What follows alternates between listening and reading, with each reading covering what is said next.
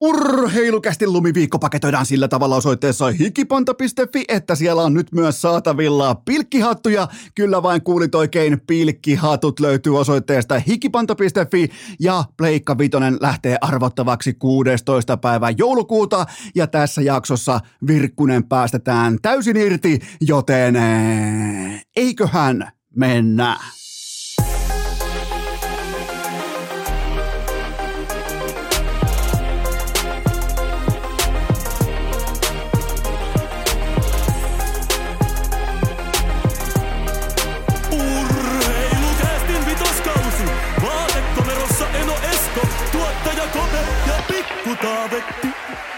Tervetuloa te kaikki, mitä rakkahimmat kummikuuntelijat. Jälleen kerran urheilukästin pariin on perjantai 9. päivä joulukuuta ja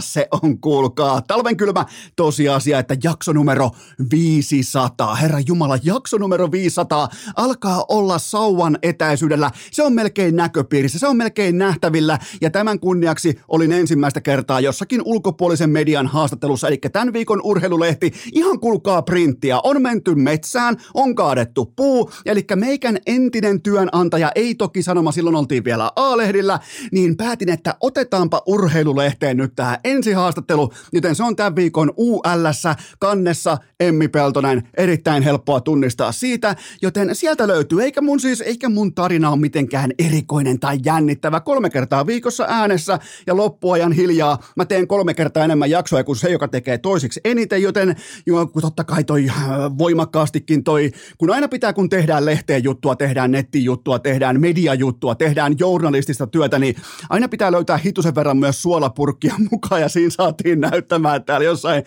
joutomaalla asuminen jossain keskellä hyö melkein orimattilalaista peltoa vaikuttaisi joltain podcastajan ökyelämältä, niin tuota, mutta se kuuluu kaikki asiaan, se on osa bisnestä, mulla ei mitään ongelmaa sen kanssa, mutta oli myös, tavallaan toi oli myös, toi koko prosessi oli myös hauska psykologinen koe siinä mielessä, kun mä menin paikalle kuvauksiin hiihtopaidassa, missä on mun kaikki pääyhteistyökumppanit ja Kulpetin pipossa. Mä, mä, niin kuin, mua kiinnosti se, että miten aito journalisti, joka siis Mikko Marttinen on, se ei ole mun kaveri, me ei olla tuttuja, me tiedetään toistemme CV, näin poispäin, äh, mutta me ei olla mitään kavereita. Mua kiinnosti erittäin paljon se, että miten aito journalismi ja nimenomaan journalisti suhtautuu tähän, kun mä en ole kuitenkaan mikään rallikuski tai alppihiihtäjä. Mä menen ihan pokkana sinne paikalle ja pidän sitä itsestäänselvyytenä, että mullakin on mainospaita, mullakin on mainospipo, mullakin on äh, kumppanuuksia vaikkapa hiihtopaidassa esillä, että miten siihen suhtaudutaan. Se kaikki oli erittäin mielenkiintoista äh, ja totta kai myös Martiselta tuli sitten äärimmäisen ammattimaista kohtelua tämän asian tiimoilta, mutta se oli helvetin hauskaa, kun on itse ollut sillä puolella kynää, nimenomaan sillä le, sanotaanko median puolella, joka tekee juttuja, niin tota, ja on ollut aika monta kertaa tuossa samassa tilanteessa, on aina miele, niin kuin, tavallaan kiva nähdä tämä toinen puoli kynästä, mutta oli siellä sentään mukana jonkin sortin empiiriset ohjeet kaupallisen podcastin tekoon, ne on siinä jutun lopussa, äh, se taitaa olla jopa viisivuinen juttu kaikkinensa, ja äh, siellä on tällaiset tietyllä tapaa tämmöiset ohjeet, tai mun näkemys siitä, että miten kaupallinen podcasti voi syntyä tyhjästä, kuten vaikkapa urheilukääst. Tavallaan yksi asia jäi vielä mainitsematta, että mm, Äh, jos teitä kiinnostaa podcastit tai podcastaaminen, niin Suomessahan podcastit itsessään, ne ei kilpaile toisiaan vastaan. Tämä on ylitsevuotavainen härkämarkkina, jossa kukaan ei varasta toisensa leipää, siis podcastaajista. Joten sun pitää aina tietää, kun sä teet uutta alaa, luot uutta alaa tai saavut uudelle alalle. Sun pitää aina tietää, että keneltä sä varastat, kun sä luot jotakin uutta. Ja urheilukäst – Ihan siis puti puhtaasti, kuuntelijat pöllitään musiikilta ja rahat mainostoimistoilta, joten tavallaan siinä se on se bisnesrakenne, jota nyt sitten ihmetellään ja kauhistellaan ja pyöritellään pitkin valtakunnallista mediaa, mutta niin se, se, se totuus on noinkin kuiva. Siinä ei ole mitään sen kummosempaa, ja, ja tota, mutta ihan siis, ihan ja sekin on aina mielenkiintoista totta kai, koska journalismissa pitää tehdä rajauksia, pitää tehdä tarkastelukulmia ja se, että kun istutaan melkein kaksi puoli tuntia, melkein tuommoisen niin kolmen tai neljän podcast-jakson mitassa istutaan pöydässä, on erittäin mielenkiintoista huomata, että mitä mahtuu mukaan, mitä ää, toimittaja ottaa mukaan siihen juttuun ja mistä kulmasta ne on käsitelty ja kaikki tämä. Mulla ei ole mitään mussutettavaa. Se, mikä on lehdessä, se on lehdessä. Mä en puutu asioihin, mä en lähde oikaisemaan, mä en lähde mussuttamaan, mä en lähde itkemään, joten se on teidän valinta, luetteko vai ette, että te saatte myös tehdä sen pohjalta oman johtopäätöksenne, että miten se meni, tuliko V, tuliko L, tuliko minkä. Miettikää, tulee normaali pikku V, ei tupla V, vaan normaali V. Eli voitte pohtia, että tuliko tupla V, tuliko L, mitä tuli mukaan. Mulle on ihan se ja sama, mutta joka tapauksessa jakson numero 500 tiimoilta, vähän niin kuin tämmöisen Crowin tiimoilta on nyt ensimmäinen haastattelu annettu, joten varmaan ollaan taas seuraavat 500 jaksoa sitten hiljaa näin niin kuin muun mediatoiminnan tiimoilta, mutta äh, ihan, ihan tota, ei, ei mikään jättimäinen L kuitenkaan, vaikka mun kanssa on aina vähän vaaraa, kun lähdetään louhimaan, niin aina voi mennä hitusen verran vituiksi, kun lähdetään, koska sehän kaikkihan tietää, että mustavalkoinen teksti se on todella raakaa, varsinkin kun puhutaan tämmöisestä sisällön tuottajasta, jolla ei minkäännäköistä itsekontrollia tai aikuisuuden tilaa saatavilla tiettyihin hetkiin tai tilanteisiin, niin se mustavalkoinen teksti voi olla äärimmäisenkin ankaraa tällaisen luovan ajattelijan kannalta, mutta ihan okosti se kuitenkin meni. Eli se lehti, missä on Emmi Peltonen kannessa, niin sieltä löytyy myös Eno Eskosta nyt sitten viiden sivun juttuja. Muuten ei sitten löydy ihan heti perään toista vastaavaa. Saman urheilulehden kannessa Jarmo Kekäläinen puhuu vain Stanley Cupista. Mennään tähän vähän tarkemmin tuossa ihan hitusen vähän kotvan kuluttua, mutta mä totean teille vaan, että nyt otetaan samassa kontekstissa. Onko GM Kekäläinen aloittanut jo pehmentämisen kohti tankkausretoriikkaa, koska erittäin hyvä sauma. Mennään kohti siihen, kuten sanoin, mennään kohti vähän tarkemmin siihen, että kuinka hyvä sauma sinitakeilla on saada Conor Bedard. Mutta oisko Kekäläinen ottanut ensimmäisen harkitun tietoisen retoriikka-askelmansa kohti sitä puhetapaa, että meille on ok hävitä, meille on tässä valossa, tässä katsannossa, tällä sopimusrakenteella ja tällä tulevaisuudella meille on ok hävitä tällä hetkellä jääkiekkootteluita, koska kekäläinen suostuu puhumaan vain Stanley Cupista. Mikä voi johtaa Stanley Cupiin? Se, että sä saat kerran sukupolvessa tyyppisen talentin sun joukkueeseen, tyyppiluokkaa Crosby, kumppanit. Siihen voi syntyä McKinnon, äh, Makar, siihen voi syntyä se Stanley Cup. Se ei synny. Mä voin luvata ihan kaikille, kuulkaa kaikki sinitakkifanit Suomessa. Mä voin luvata antaa Eno Eskon garantiin siitä, että toi porukka tällä rakenteella, se ei voita yhtään Stanley Cupia, se ei voita yhtään playoff-ottelusarjaa tällä rakenteella. Joten mitä jos Jarmo Kekäläinen on lähtenyt jo tankille? Ja tankille pitää lähteä myös teidän, rakkaat kummikuuntelijat, koska pilkkihatut, ne on nyt kaupassa urheilukästin. Miettikää veteraanipilkin SM-kulta joukkueen mitalistin poika teki teille pilkkihatut, eli erittäin lämpimä, lämpimät karvahatut, jos on tällaiset korvaläpät ja kaikki, ne löytyy nyt osoitteesta hikipanta.fi, eli kovan talvikelin päähineet osoitteesta hikipanta.fi ja Pleikka Vitosen arvonta 16. päivä joulukuuta. Ihan sama, minkä tuotteen ostat, se sun tilausnumero on arpalippu ja joku jälleen kerran voittaa sitten 16. päivän jälkeen. lyhyesti vielä keskiviikon perkuulaudasta. Ää, kiitokset kaikista viesteistä inboxissa, nuorisovalmentajat, liikunnan opettajat, jääkiekkotuomarit. Mä en totta, siis tietenkään mä en osannut hahmotella, hahmotella edes tätä kaikkea, miten katastrofaalinen tämä tilanne on Suomessa – Yksi liikunnan maikka kertoi Cooperin testeistään siinä koulussa. Yksikään oppilaista ei päässyt Cooperin testissä maaliin saakka. Nyt sä voit pohtia, että mikä helvetin maali? Eihän siellä ole mitään maalia. Siis yksikään oppilaista ei pystynyt juoksemaan koko sitä 12 minuutin aikaa. Ne ei päässyt maaliin Cooperin testissä. Yksikään hänen oppilaistaan. Se on tällä hetkellä realismia Suomen kouluissa. Se on realismia Suomen nuorisossa. Se on realismia – Suomen kasvavien lasten keskuudessa. Ja miettikää, Suomessa on, mä en mene tarkemmin politiikkaa, mutta Suomessa on keväällä eduskuntavaalit. Onko yksikään äänenkalastelija tässä kohdin puhunut sanakaan liikunnasta tai liikunnallisesta kasvatuksesta tai siihen investoinnista? Ihan oikeasti, onko yksikään puhunut liikunnasta, hyvinvoinnista, ylipainoisuuden välttämisestä, selkä, selkäongelmien välttämisestä, mielenterveysongelmien välttämisestä? Onko kukaan puhunut sanaakaan tässä kohdin? Ei ole. Ja minkä takia liikunnasta ei puhuta? Koska se pommi ei ole vielä nähtävillä konkreettisena silmien, silmiemme edessä. Mutta arvatkaapa mitä, tuolla junnukoutseilla, liikunnan opettajilla, jotka on siellä arjessa pienten lasten nuorten kanssa, niille se pommi tikittää jo. Se on niiden silmien edessä. Ja tämä johtuu vain, vain ja ainoastaan, totta kai aina pitää olla poliittinen agenda, kun tehdään jotain asioita. Se on ihan, se on, se on ihan arkipäiväinen asia, kun puhutaan totta kai agendoista, korruptiosta, siitä, että sun pitää itse pystyä jyräämään itsesi tiettyyn positioon, kuten vaikkapa eduskuntaan. Saatat sen potentiaalisimman tavan, jolla sä pääset eduskuntaan, koska se on, sulle, se on sulle se kuitenkin se neljän vuoden vai kuuden vuoden hillotolppa sun silmien edessä, mutta eihän ketään kiinnosta liikunta. Ei, siis sitähän karsitaan ensimmäisenä, kunnat, valtio, kaikki. Joten nyt kun nämä tulee nämä vaalit, mä en mene sen tarkemmin politiikkaa, mä totean vaan, että milloin ensimmäinen ihminen, joka pyrkii nyt eduskuntaa, milloin uskalletaan puhua tästä tulevasta 7-10 miljardin euron vuosittaisesta pommista, ihan vain sen takia, että tämä seuraava sukupolvi se ei liiku, se ei kykene liikkumaan, se ei pääse kyykkyyn, se ei miten vitus me laitetaan noin töihin, miten, miten ne menee töihin. Niitä ei ole koskaan kilpailutettu, ne ei ole koskaan ollut minkäännäköisessä kilpailun kulttuurissa, ne ei koska, ne menee ekaa kertaa töihin johonkin pörssiyhtiöön, sen jälkeen toimitusjohtaja sanoo tuhmasti, sitten tulee, sit tulee paha mieli ja sitten sit jäädään sairauslomalle. Kun ei, ei jumalauta. Minkä ta- ja tämä on, tää, koska ruohonjuuritason toimintaan investointi on paras mahdollinen investointi, mitä voi tehdä koko yhteiskunnallisella tasolla. Ja se ei ole kenenkään vaaliase, koska se ei ole helpoin tapa kerätä niitä ääniä talteen, joten tästä puhutaan, kun puhutaan ihan niistä perusasioista. Ja kiitos kaikista viesteistä vielä kertaalleen, siis ihan pysäyttäviä tarinoita sieltä arjen tasolta. Ää, otetaan tähän vielä yksi NHL-aihe tähän samaan pottiin, ja Ää, Ylen NHL-kirjeenvaihtaja Tommi Seppälältä mielenkiintoinen juttu Puljusta, Jesse Puljujärvestä. Mä nostan tässä kohdin Jesse Puljujärvelle hattua, koska hän ei piilota puhelintaan näinä aikoina. Puljun kausi on ihan tähtitieteellinen fiasko.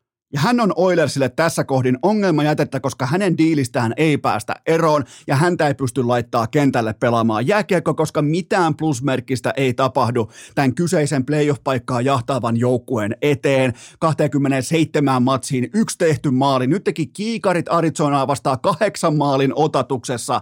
Ja, ja se ainoa maali, jonka hän teki, sekin oli kimmonnut kiekko jostain jättimäisestä torniolaisesta perseestä. Ja rinnalla on kuitenkin koko ajan ollut lähivuosien MV MVP-galleria, kaikkien aikojen parhaita kiekollisia pelaajia koko NHLn historiassa. Ne on ollut koko ajan puljun saatavilla.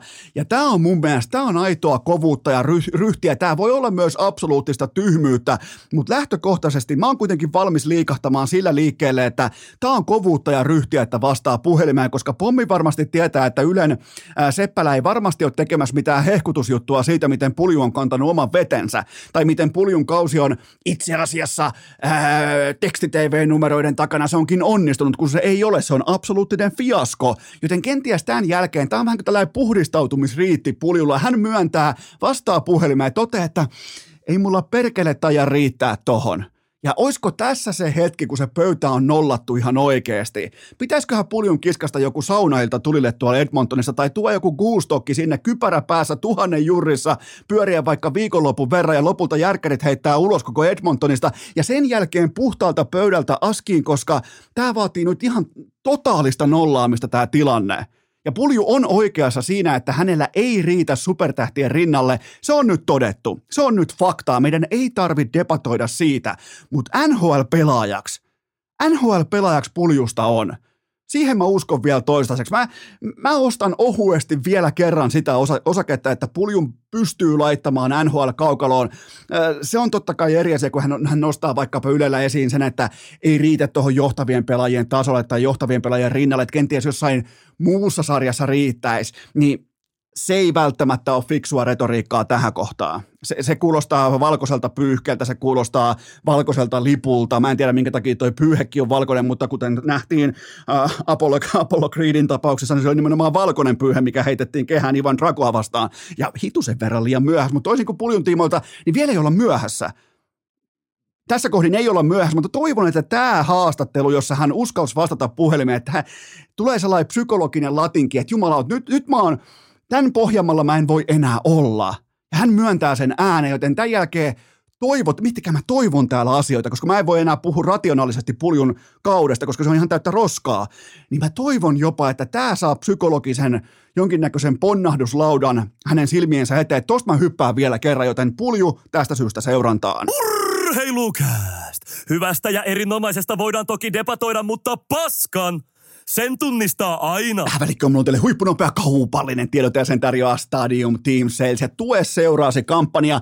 Tiesitkö muuten, että sä voit tukea sun lähiyhteisön seuraa, ää, omaa seuraa, nimenomaan sitä sulle tärkeää seuraa kolmen pinnan lisäbonuksella Stadiumin kautta. Eli mikäli tämä seura on Stadiumin ää, Team Salesin ja sateenvarjon alla, niin sä voit ihan suoraan sun ostoksilla kerätä tälle kyseiselle sun suosikkiseuralle, sä voit kerätä sille lisäbonusta. Eli sun omat bonukset Stadium-ostoksista, ne on täysimittaisia ja sä voit vielä ohjata lisäbonukset sun valitsemalle seuralle. Mun mielestä tämä kuulostaa äärimmäisen fiksulta nimenomaan pikkuseurojen ää, Stadium Team Sales seurojen kannalta. Tämä kuulostaa todella älykkäältä ja jälleen kerran tämä on yksi lisäsyy ohjata sun ostokset Stadiumiin. Laatu, asiakaspalvelu, nettikauppa, sen toimivuus, sujuvuus, kaikki. Ja nyt vielä tämä. Mä laitan mun IG-storiin linkin tähän palveluun. Tämä on erittäin laadukas, tämä on erittäin jalat maassa tyyppinen, ihan ruohonjuuritason asioita, joten sä voit tukea sun ostoksilla, jossa muutenkin käyt stadiumissa. Mikset kävis? Siis laatua, asiakaspalvelua,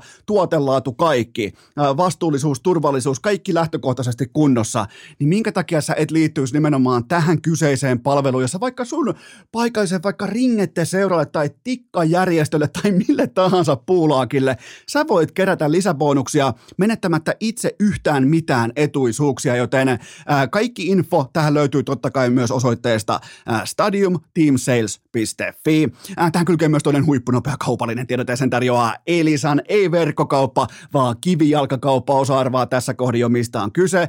Pleikka Vitosen paketteja taas rajattu määrä saatavilla. Homman nimi on se, että sä meet Elisan kauppaan tai Sittarin Elisa-palvelupuotiin ja laitat nimeä listalle. Eli nyt taas pitää lähteä ulos kellarista ja kohdata ihminen ja kertoa tälle ihmiselle, että mitä sä tarvitset. Kerrot sille, että sä tarvit Pleikka Vitosen ja se, ja se asiakaspalvelija kertoo taas sulle, että missä kohdin mennään, paljonko on tuotetta saatavilla ja milloin sitä on saatavilla. Joten kun sä laitat sun nimen siihen listalle, niin tällä hetkellä Elisa osaa sanoa näin niin kuin tiskin alta, että on äärimmäisen iso prosentti, todennäköisyysprosentti sen kannalta, että se toimitus saapuu perille ennen joulua, mutta vähintään 2022 vuoden puitteissa. Joten miettikää, ennen joulua melko varmasti saapuu Pleikka Vitonen perille, kun menet sinne kauppaan, menet sinne Elisan myymälään tai sinne Sittarin palvelupuotiin, Elisa-palvelupuotiin. Sieltä löytyy, se vie sut luvattuun maahan, joten nyt pois kellarista ei mitään muuta kuin Pleikka Vitosen hakureissulle. Perjantai.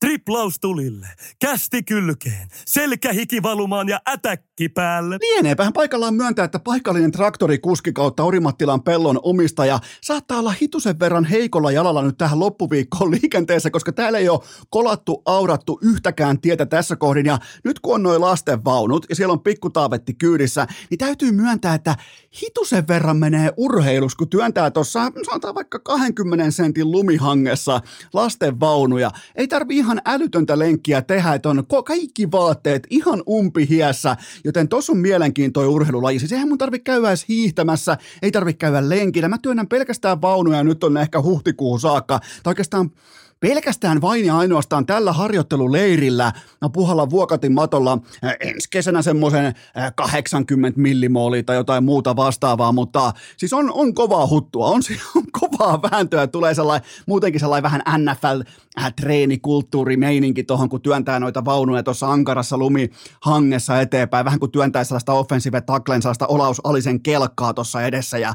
huutaa siinä ja jumalauta, kun tulee sellainen, niin kuin, jotenkin on sellainen niin kuin miesolo, sellainen hyvä, ettei niin kuin, ei nyt sentään äijä, koska äijä voi olla vain Jere Karalahti, mutta saatte varmaan kuvan siitä, että et, et miten, miten, mutta en mä tiedä, mistä on nauramiehet, mistä on ei, ei ole näkynyt, mutta on, mulla on tuossa kulkaa leveä lumikolla, kohta lähdetään hommi tässä, kun saadaan, saadaan nauhoitukset valmiiksi, mutta nyt kuitenkin napataan tuolta vähän pikkutaavetin jo legendaarisesta vaippakassista muutama teidän kysymys pöytään, koska kysymykset on laadukkaita, joten mun piti vielä tiivistää ja siivilöidä parhaat jatkoon teiltä ensimmäinen pohdinta pöytään. Onko Patrick Laine tällä hetkellä NHLn top 50 pelaaja? Äh, kaksi nyt sitten tässä viimeisimpänä otatuksessa kaksi roskaajan alakuloista ja surullista maalia Buffaloa vastaan, kun kaikki oli jo hävitty. Tai oikeastaan ihan kaikkea ei ole hävitty, koska jos tavoitteena on Conor Bedard, niin nimenomaan tohon tapaan pitää pystyä pelaamaankin myös kotiotteluita, mutta äh, NHL on operoinut tällä kaudella yhteensä 634 pelaajaa, joilta löytyy vähintään 10 matsia vyöltään. Eli top 50 pääsy edellyttää sellaista parhaimpaan 8 prosenttiin kuulumista nimenomaan tämän kauden osalta. Tällä haavaa suurin piirtein edistyneen datan mukaan, silmätestin mukaan, ihan kaiken, mitä voi. Kaikki tietää, kuinka paljon me suomalaiset seurataan Patrick Laineen uraa edesottamuksia NHL. Hän sijoittuu suurin piirtein siihen 42 Äh, prosentin tuntumaan, joten e, nimenomaan, että siihen mahtuu suurin piirtein 50, siihen mahtuu 58 prosenttia muita pelaajia koko NHLn pelaajistosta edelleen. Eli Lainen löytyy kokonaisvaltaisen pelaamisensa tiimoilta ehkä tuosta sieltä 380, mutta se ei tietenkään spesialistitapauksen tiimoilta, sehän ei koskaan pidä paikkaansa, mutta ei siis top 50 mä en vaikka mulla olisi minkä näköiset laineen fanipaidat tää tai fanfaarit soi tai jos mitä tahansa, jopa keltaista lampoa tai jotain muuta vastaavaa, niin mulla ei ole yhtään argumenttia sen puolesta, että Lainen mahtuu top 50. Ei siis, mä voisin melkein puhua jopa top 150. Senkin kanssa on tiukkaa. Top 200 saattaa olla tiukkaa, joten ei lähelläkään. Ja tämä on suoritustaso tällä hetkellä. Ja, ja tässä on kuitenkin tietty optimismi ilmassa Lainen ja Gadron vaiheella, koska ne ihan selvästi alkaa löytää toisiaan, mutta mm, jos mennään siihen urheilulehden kanteinen nimenomaan siihen, että kekäläinen puhuu vain Stanley Cupista, niin miettikää Brad Larsen, sinitakkien veskarit, ei mitään muutoksia. Öö, ei, mi, mitä jos siellä ollaankin jääty, ollaan jääty tavallaan taktisesti tähän positioon, jotta pystyttäisiin tankkaamaan itseään kohti sitä Conor Bedardia, mutta, mutta siitähän tässä on kyse, että minkä valinnan GM Kekäläinen tekee ja minkä, nimenomaan, mitä omistajat tekee, mitä omistaja päättää, että ollaanko hitusen verran ehkä pellesirkus tähän kohtaan jonkin suuremman hyvän edessä. Ja kerran kerrasta, jos tämä mun organisaatio, tämä alkaisi tankkaamaan täysin avoimesti. Se, se lottovoitto, mikä siellä odottaa, se on – se on kerran sukupolven tason päävoitto ja siihen pitää uskaltaa tankata. Seuraava kysymys. Kuka, äh, kuka on Take Thompson ja miksi kuulen hänestä vasta nyt? No tätä se on, kun joutuu operoimaan Härkä Dalinin varjossa, että varsinkin jos otat sun NHL-uutiset urheilukästistä, mikä on kyllä äärimmäisen valitettavaa, mutta silloinhan absoluuttisesti Thompson jää härän varjoon, härän sarvien varjoon, mutta Thompson teki nyt siis sinitakkeja vastaan yhteensä 5 plus 1. Ja hän teki nimenomaan tässä ottelussa, yhdessä jääkiekkoottelussa, hän teki oikeastaan kahteen erään, hän teki saman verran maaleja kuin koko, kaudelta, koko, koko kauden mitassa löytyy muun muassa vaikkapa Barkovilta, Phil Kesseliltä tai TJ Oshilta. Ja Thompson teki avauserään saman verran osumia, mitä löytyy koko kauden mitassa muun muassa Jonathan Huberdeolta tai Patrick Kaneilta tai Tyler Seginilta, joten mä en tiedä, onko mä osoittamassa nyt sormella näitä, jotka on alisuoriutunut vai nimenomaan Thompsonin hävyttömyyttä, mutta ää, Thompsonhan on tämä legendarisen lainen Matthews Draftin ekan kierroksen varaus numerolla 26, eli kaikalainen sinne nobody-luokkaan meni ekalla kierroksella. Ja ensimmäiset, tämä on mielenkiintoinen jae, koska tämä kyseinen ää, 208 ottelua pystyy leikkaamaan keskeltä kahtia. Ensimmäiset 104 ottelua NHLssä Take Thompsonilta 15 tehtyä maalia no, no, ei oikein lähtenyt. Sen jälkeen yhtä lailla, siitä sekunnista eteenpäin, oikeastaan viime kauden alusta vuosi taaksepäin syksyyn, siitä eteenpäin yhtä lailla 104 ottelua pelannut tässä kohdin, 59 tehtyä kaappia. Eli Thompsonia enemmän maaleja viime kauden alusta lukien on tehneet vain Matthews, Dreisaitl, McDavid, Kreider, Putinin fanipoika Robertson ja Gabrisovi. Joten ja se kokonaisvaltainen pelaaminen vielä mukaan, niin taakse mahtuu 95 prosenttia kaikista NHL-pelaajista. Se on sellainen, kaikki tietää, että mä nojaan kokonaisvaltaiseen pelaamiseen, se on sellainen dataluokitus, johon mä, johon on enemmän tai vähemmän helppoa noita, koska se ottaa kaiken huomioon ja talteen, niin sinne taakse mahtuu 95 pinnaa kaikista NHL-pelaajista.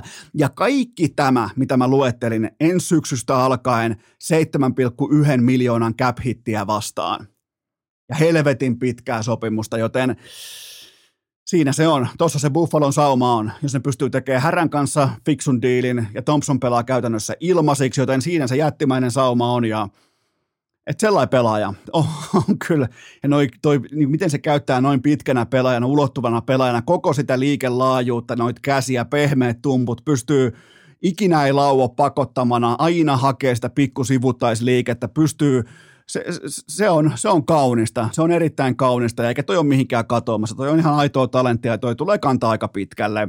Seuraava kysymys. Tuleeko Conor Bedardista muutoksen tekevä pelaaja NHLään? Ää, tulee, koska tämä NHL on luotu ja muokattu just tällaista talenttia varten. Ää, ja on muuten sitten, kun hän tulee NHL, eli ensi syksynä, niin hän on ensimmäisestä ottelustaan lukien koko NHLn top 5 laukoja. Tämä on, nyt mä oon tutkinut nauhaa. Jumalauta, siis sillä on parempi kyky tehdä pakista liikkuva maski kuin itsellään äh, Auston Matthewsilla – Siis ihan uskomaton kyky käyttää nimenomaan mailan, no mä ajattelin, miksi mä otin, mä otin raitin mailan tää vaatekomeros käteen. Mä, otin, mä aloin hahmottelemaan raittina näitä pedardin laukauksia, mutta se kyky ki, si, liikuttaa kiekkoa sivuttaessa pakin vaikkapa mailan editse ja jalan, jalan nurkalta, se, että on tässä oman oikean jalan kupeessa se kiekko ja se laukaus lähtee pakin jaloista samaan aikaan, niin se on taidetta, se on seksiä, se on erotiikkaa. Tähän kauteen pedarilta toistaiseksi ei vielä yhtäkään matsia ilman tehomerkkiä merkintää. Ja nyt tässä kohdin top neljä lottojoukkueet ensi kesällä, Chicago, Anaheim, Fila ja Sinitakit. Toivottavasti ei joudu Anaheimiin. Toivottavasti joku näistä. Kuitenkin mä nostan myös Filan merkittäväksi markkina-alueeksi. Mä toivon, että Chicago, Fila tai Sinitakit saa äh, Conor Bedardin. Ja mä menisin vielä kerran, mä totean, että mä menisin kekäläisenä täysin tankille tässä kohdin. Larse jatkaa ja Kulhan pelaillaan. Laine tekee sen 32 maalia vaikka. Kaikki, ja Kolumbuksessa on kaikki hyvin pitkästä aikaa, joten tässä on se sauma. Tämä on muutoksen tekevä pelaaja, tämä on yksarvinen ja tämä on nimenomaan kuin luotu. Sä et välttämättä, kaikillehan ei käyttää uusi, kuten vaikka Ghost Tortorellalle. Hänelle ei kelpaa tämä uusi NHL. Mulle kelpaa, mulle tämä on popcornia, mulle tämä on absoluuttista urheiluorgasmia tämä nykypäivän NHL, joten tämä on kuin kaikki tehty ja käsikirjoitettu Conor Bedardia varten, joten siitä syystä kannattaa kerran kerrasta lähteä tankille. Seuraava kysymys. Piisaako puljun bändivaunulla pudotuspeleihin? Edmonton Oilers ei piisaa. Sen maalivahtihankinta on koko NHLn heikointa sorttia. Mikäli Mikko Koskinen oli joskus heikko, niin Jack Campbell on täys fiasko. Oilersilla 26 prosentin sauma suurin piirtein playereihin tänä aamuna Pasifikista. Se kertoo ihan kaiken, kun sä pärjäisi Pasifikissa. Mä koolaan mun sotin tässä ja nyt. Centraalista menee viisi joukkuetta playereihin ja Pasifikista menee vain Vegas, Seattle ja Kings ja sen jälkeen menee ovi kiinni. Mä en näe mitään syytä uskoa Oilersiin tai Flamesiin, koska niillä on kuitenkin ollut kohta 30 peliä aikaa vakuuttaa mua ja sua. Ne ei osoittanut vielä yhtään mitään, mitä tulee vaikkapa jatkuvuuteen tai korkeaseen standardiin illasta toiseen. Jokainen matsi voi olla toisensa äpärä lapsi siinä mielessä, että niissä on helvetinmoisia eroja, niissä ei ole mitään yhtäläisyyksiä. Olisi kiva nähdä, että se omena ei putoisi aina noin jumalattoman kauas siitä puusta, mutta nyt kun puu on kokonaan eri läänissä kuin omena, joten se, mä, en, mä en pysty ostamaan toisin kuin Seattle, äh, Vegas, Kings, niin ainakin me tiedetään, mitä ne on.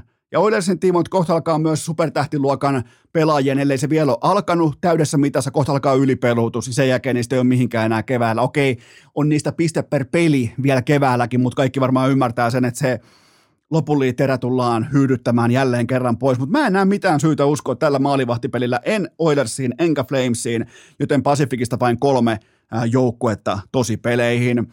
Seuraava kysymys. Jumala, tuli muuten lumiaura nyt tonne vaatekomeron kupeeseen. Siellä se painaa. Heti kun pääsin sanomasta, että täällä on 25 senttiä lunta maassa pitkin, siellä se muuten painaa nyt. Moi! Mitä lumi, aura, äi, okei. Okay. Seuraava kysymys. Voiko Matias Macelli nousta NHL-suomalaisten eturiviin lähivuosina? Kuuluu koko NHL parhaaseen 70 prosentin joukkoon, eli edellä on vain 30 pinnaa kokonaisvaltaisempia pelaajia, onnistuneempia kokonaisvaltaisempia pelaajia tänä vuonna, mitä tulee mm, nimenomaan näihin merkittävimpiin pelitilanne rooleihin. 22 ottelun 17 tehopaunaa, ehkä vähän jopa hissukseen varjoissa jossain Arizonassa koulun liikuntasalissa, kuitenkin 17 paunaa tässä kohin 22 matsiin.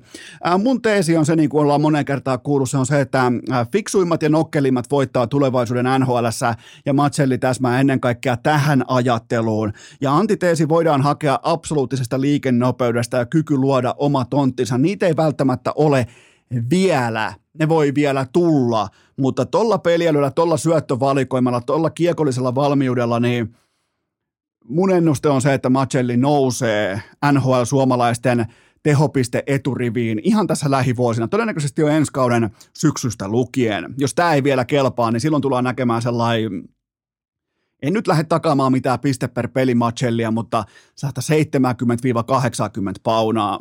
Seuraava kysymys. Miten Tony D'Angelon kausi on lähtenyt liikkeelle Coach Tortorellan koulussa? No mikäli sä katsot tätä koko asiaa, koko keissiä, katsot vaikkapa päällisin puolin asiaan vihkiytymättä, niin varmaan ihan ok, puoli paunaa per ilta ja Filan sisäisessä pistepörssissä neljäs. Pakille kuitenkin ihan varmaan kohtalainen suoritus noin pintaraapasuna, mutta jos sä katsot sinne pinnan alle tai katsot sinne maton reunan alle, niin sieltähän löytyy ihan täydellinen fiasko. Ylivoimaisesti Filan epävarmin ja heikoin suorittaja tähän saakka. Koko NHL mittakaavassa rinnalta löytyy Erik Goodbranson ja John Klinberry, kun puhutaan oman alueen puolustuspelaamisesta ja ihan hirveästi tota alemmassa, että nykypäivän NHLssä pääsee. Edestä löytyy sen sijaan 99,5 prosenttia kaikista NHLn pelaajista, eli käytännössä kaikki. Siinä on äh, Tony D'Angelon suoritustaso nimenomaan tähän syksyyn Philadelphia Flyersin paidassa. Äh, sen sijaan mun on pakko kehu. Mä en ole hirveän usein kehunut Rasmus Ristolaista, mutta RR55 on ollut paikoin jopa ihan ok, yllättävän ok.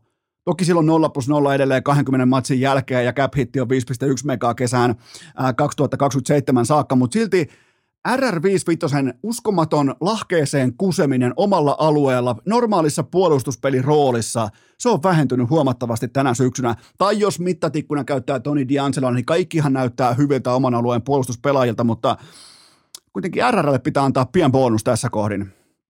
Pien hatunnosto sinne, rauhalliin hatunnosto eihän tämä lähellekään ole vielä hintalappua mätsäävää suorittamista hänen ammatissaan, mutta ainakaan se ei ole saatananmoista juoksemista joka, paik- joka paikkaa koko ajan. Sellaista niin kuin, vähän niin kuin laittaa joku koira, kun se haluaa sen pallon ja se pääsee koirapuistoon, niin alkaa va- valumaan kuolaa ja kanssa kusee alle ja paskaa. Niin Ristolaisen puolustuspeli on näyttänyt samalta vuosikaudet. Enää siellä ei välttämättä ole sitä, tai sitten se on vaan niin hidas, ettei se enää ehdi tilanteisiin. Seuraava kysymys. Mikä Teuvo Teräväistä vaivaa?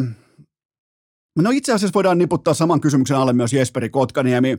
Ää, kumpikaan ei kykene kantamaan omaa vettää juuri nyt vaativassa itäisessä konferenssissa. Haluaisin, että kumpikin kykenisi kantamaan. Haluaisin kertoa teille tänne raportin siitä, että kuinka kumpikin johdattaa hurrikaaneja kohti Stanley Cupia, mutta näin asia ei ole. Äh, Teräväinen löytyy NHLn heikoimman tähän 15 pinnan joukosta, kun taas Kotkanimi löytyy 11 prosentin kohdalta, kun puntaroidaan jälleen kerran äh, kokonaisvaltaista jääkiekkoa. Nämä otanat alkaa olla kuitenkin jo vähintäänkin kiitettäviä ja kohtalaisia, ja näihin pitää pystyä myös tässä kohdin. Mä luotan näihin, sä et välttämättä luota, ja se ei mua sinällään stressaa. Kotkaniemi on nyt myös laitettu kakkosentterin pitkäaikaiselta tontiltaan nelosen keskelle, joten sielläkin on tullut tietyllä tapaa valmennuksen seinä vastaan. Kummankaan kohdalla ei voi puhua siitä, etteikö Brindamorilta olisi tullut ma- malttia, tai luottoa ja malttia ja aikaa. Molemmat on saanut luottoa, malttia sekä aikaa. Kumpikaan ei pystynyt toimittamaan. Ei yhtikäs mitään. Kumpikin on tehnyt paljon töitä, kumpikin on laittanut toistot sisään, kumpikin suhtautuu ammattiinsa oikein. Joten tavallaan mulla on yksi kysymys liittyen kumpaakin pelaajan sekä Teräväisen että Kotkaniemeen Onko nyky NHL luistelun vaade liian kovaa myrkkyä näille herroille? Onko tämä meidän silmien edessä tapahtuma muutos? Onko tämä liikaa näille kyseisille pelaajille? Se on ainoa relevantti argumentti, koska teräväisen peliäly riittää, kädet riittää, valmiudet riittää, Kotkaniemi, kaikki pitäisi riittää, mutta se liikennopeus, miten noista jätkistä vedetään tuolla kaukolos ohi, niin se on se, minkä tiimoille mä heitän mun kysymysmerkin. Joten se on se, mikä selittää. Eihän terveistä sinällään vaivaa mikään, totta kai nolla tehtyä maaliin tähän kauteen, mutta eihän sitä vaivaa mitään, muut on parempia. Sama Kotkaniemi, muut on parempia. Siitä on, siitä on kyse tällä hetkellä sekä Karolainassa että koko NHL mittakaavassa. Seuraava kysymys. Onko Kaapo Kakosta tekemään Dalinit vai ei?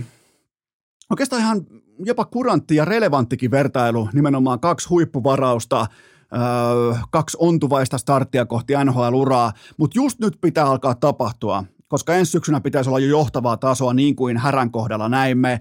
Ää, 28 peli 9 tehopauna, eikä kukaan varmaan edes halua kuulla mun silmä- tai datatestiä tähän kohtaan, koska ne numerot tuolla taustalla on paljon parempia kuin 9 tehopaunan teksti-TV-sadake antaa ymmärtää mutta ei ketään kiinnostaisi. Eikä, eikä mun mielestä välttämättä teidän kannatakaan olla kiinnostuneita – siitä, tämä on tulosurheilua, niin teidän ei välttämättä kannatakaan olla kiinnostuneita siitä, että mitä vaikka mun silmä tai datatesti kertoo, koska, koska ihan oikeasti alkaa loppua haulikosta, haulikon piipusta panokset kesken kakon tiimoilta, koska ei vain nähdä tuotantoa ja sillä selvää. Mutta siis ensi kauden ohjelma, ensi kesän ohjelma Kakolle, kaikki mahdolliset laukauskoutsit riviin ja hommiin. Tässä on uusi pulju nimittäin tulossa. Lokoon ampumisen ekspertti on tulossa, joten siinä on ainakin yksi sellainen iso työmaa, mihin Kakko voi ottaa vielä lisää pontta itselleen, mutta hän pelaa parempaa jääkiekkoa kuin noin numerot antaa olettaa, mutta kun mitään ei tapahdu, niin mennään seuraavaan kysymykseen.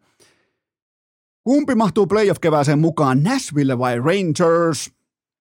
Kummallakin on tässä kohdin suurin piirtein tismalleen 35 prosentin sauma tosi peleihin ja vaikka nyt ei sinällään pelatakaan samoista pisteistä, mutta kaksi aika vahvasti maalivahtiinsa luottavaa organisaatiota, totta kai toinen lännessä, toinen idässä, mutta Rangers haki statement-voiton toisena Vegasista ja mä luotan tavallaan Rangersin saumaan edelleen. Se on mun mestaruuspikki. Mestaruuspikki näyttää tässä kohdin aika aika lennokkaalta, mutta mun on pakko nojata siihen, että toi porukka menee nyt vähintään tosipeleihin saakka.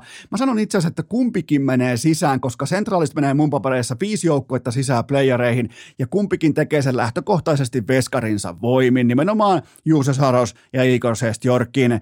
idässä voidaan nyt jo todeta, että joko Rangers, Tampa tai Panthers – Panthers jää ulos varmasti playereista. Siellä on aika hyvä hämmennys käynyt, joten joku näistä voimataloista, lähivuosien voimataloista jää varmasti ulos playereista. Ja lännessä puolestaan Colorado Avalanche ihan oikeasti. Mäkin on neljä viikkoa ulkona, Bostonin vasta ei tapahtunut mitään, ja Arturi Lehkosen status vieläkin epäselvä, ja Lehkonen on se, se on se, liima pelaaja tuossa joukkueessa. Heti kun Lehkonen on sivussa, nähdään välittömästi erittäin toisjalkainen, yksijalkainen, jopa yksilmänenkin porukka tuolla kaukalossa, joten McKinnon, Lehkonen, kumppanit, Nikuskin, Landeskuk, kaikki sivussa.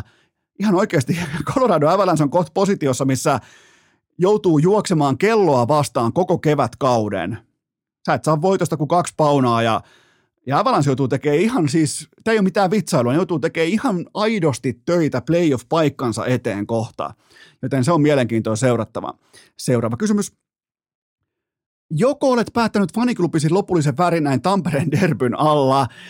Tämä on hieno ottelu. Yli kuukauden ajan loppuun myyty Ilves Tappara perjantai-iltana. Tämä olisi, jos mulla olisi työntekijöitä tai oikeasti niin kuin vakavasti otettava yhtiö, niin tämä olisi mun pikkujoulumatsi. Siis mietitäänpä nopeasti, että minkä varaan tämä kaikki suosio ja energia on luotu. Kaksi vahvaa omistuspohjaa, kaksi vahvaa opera, operationaalista toimijaa, joista kumpikaan ei pelkää ottaa isoja sotteja ää, sekä menestyksen että viihteen alttarilla. Myr Myrrä ulkona Pennanen tilalle.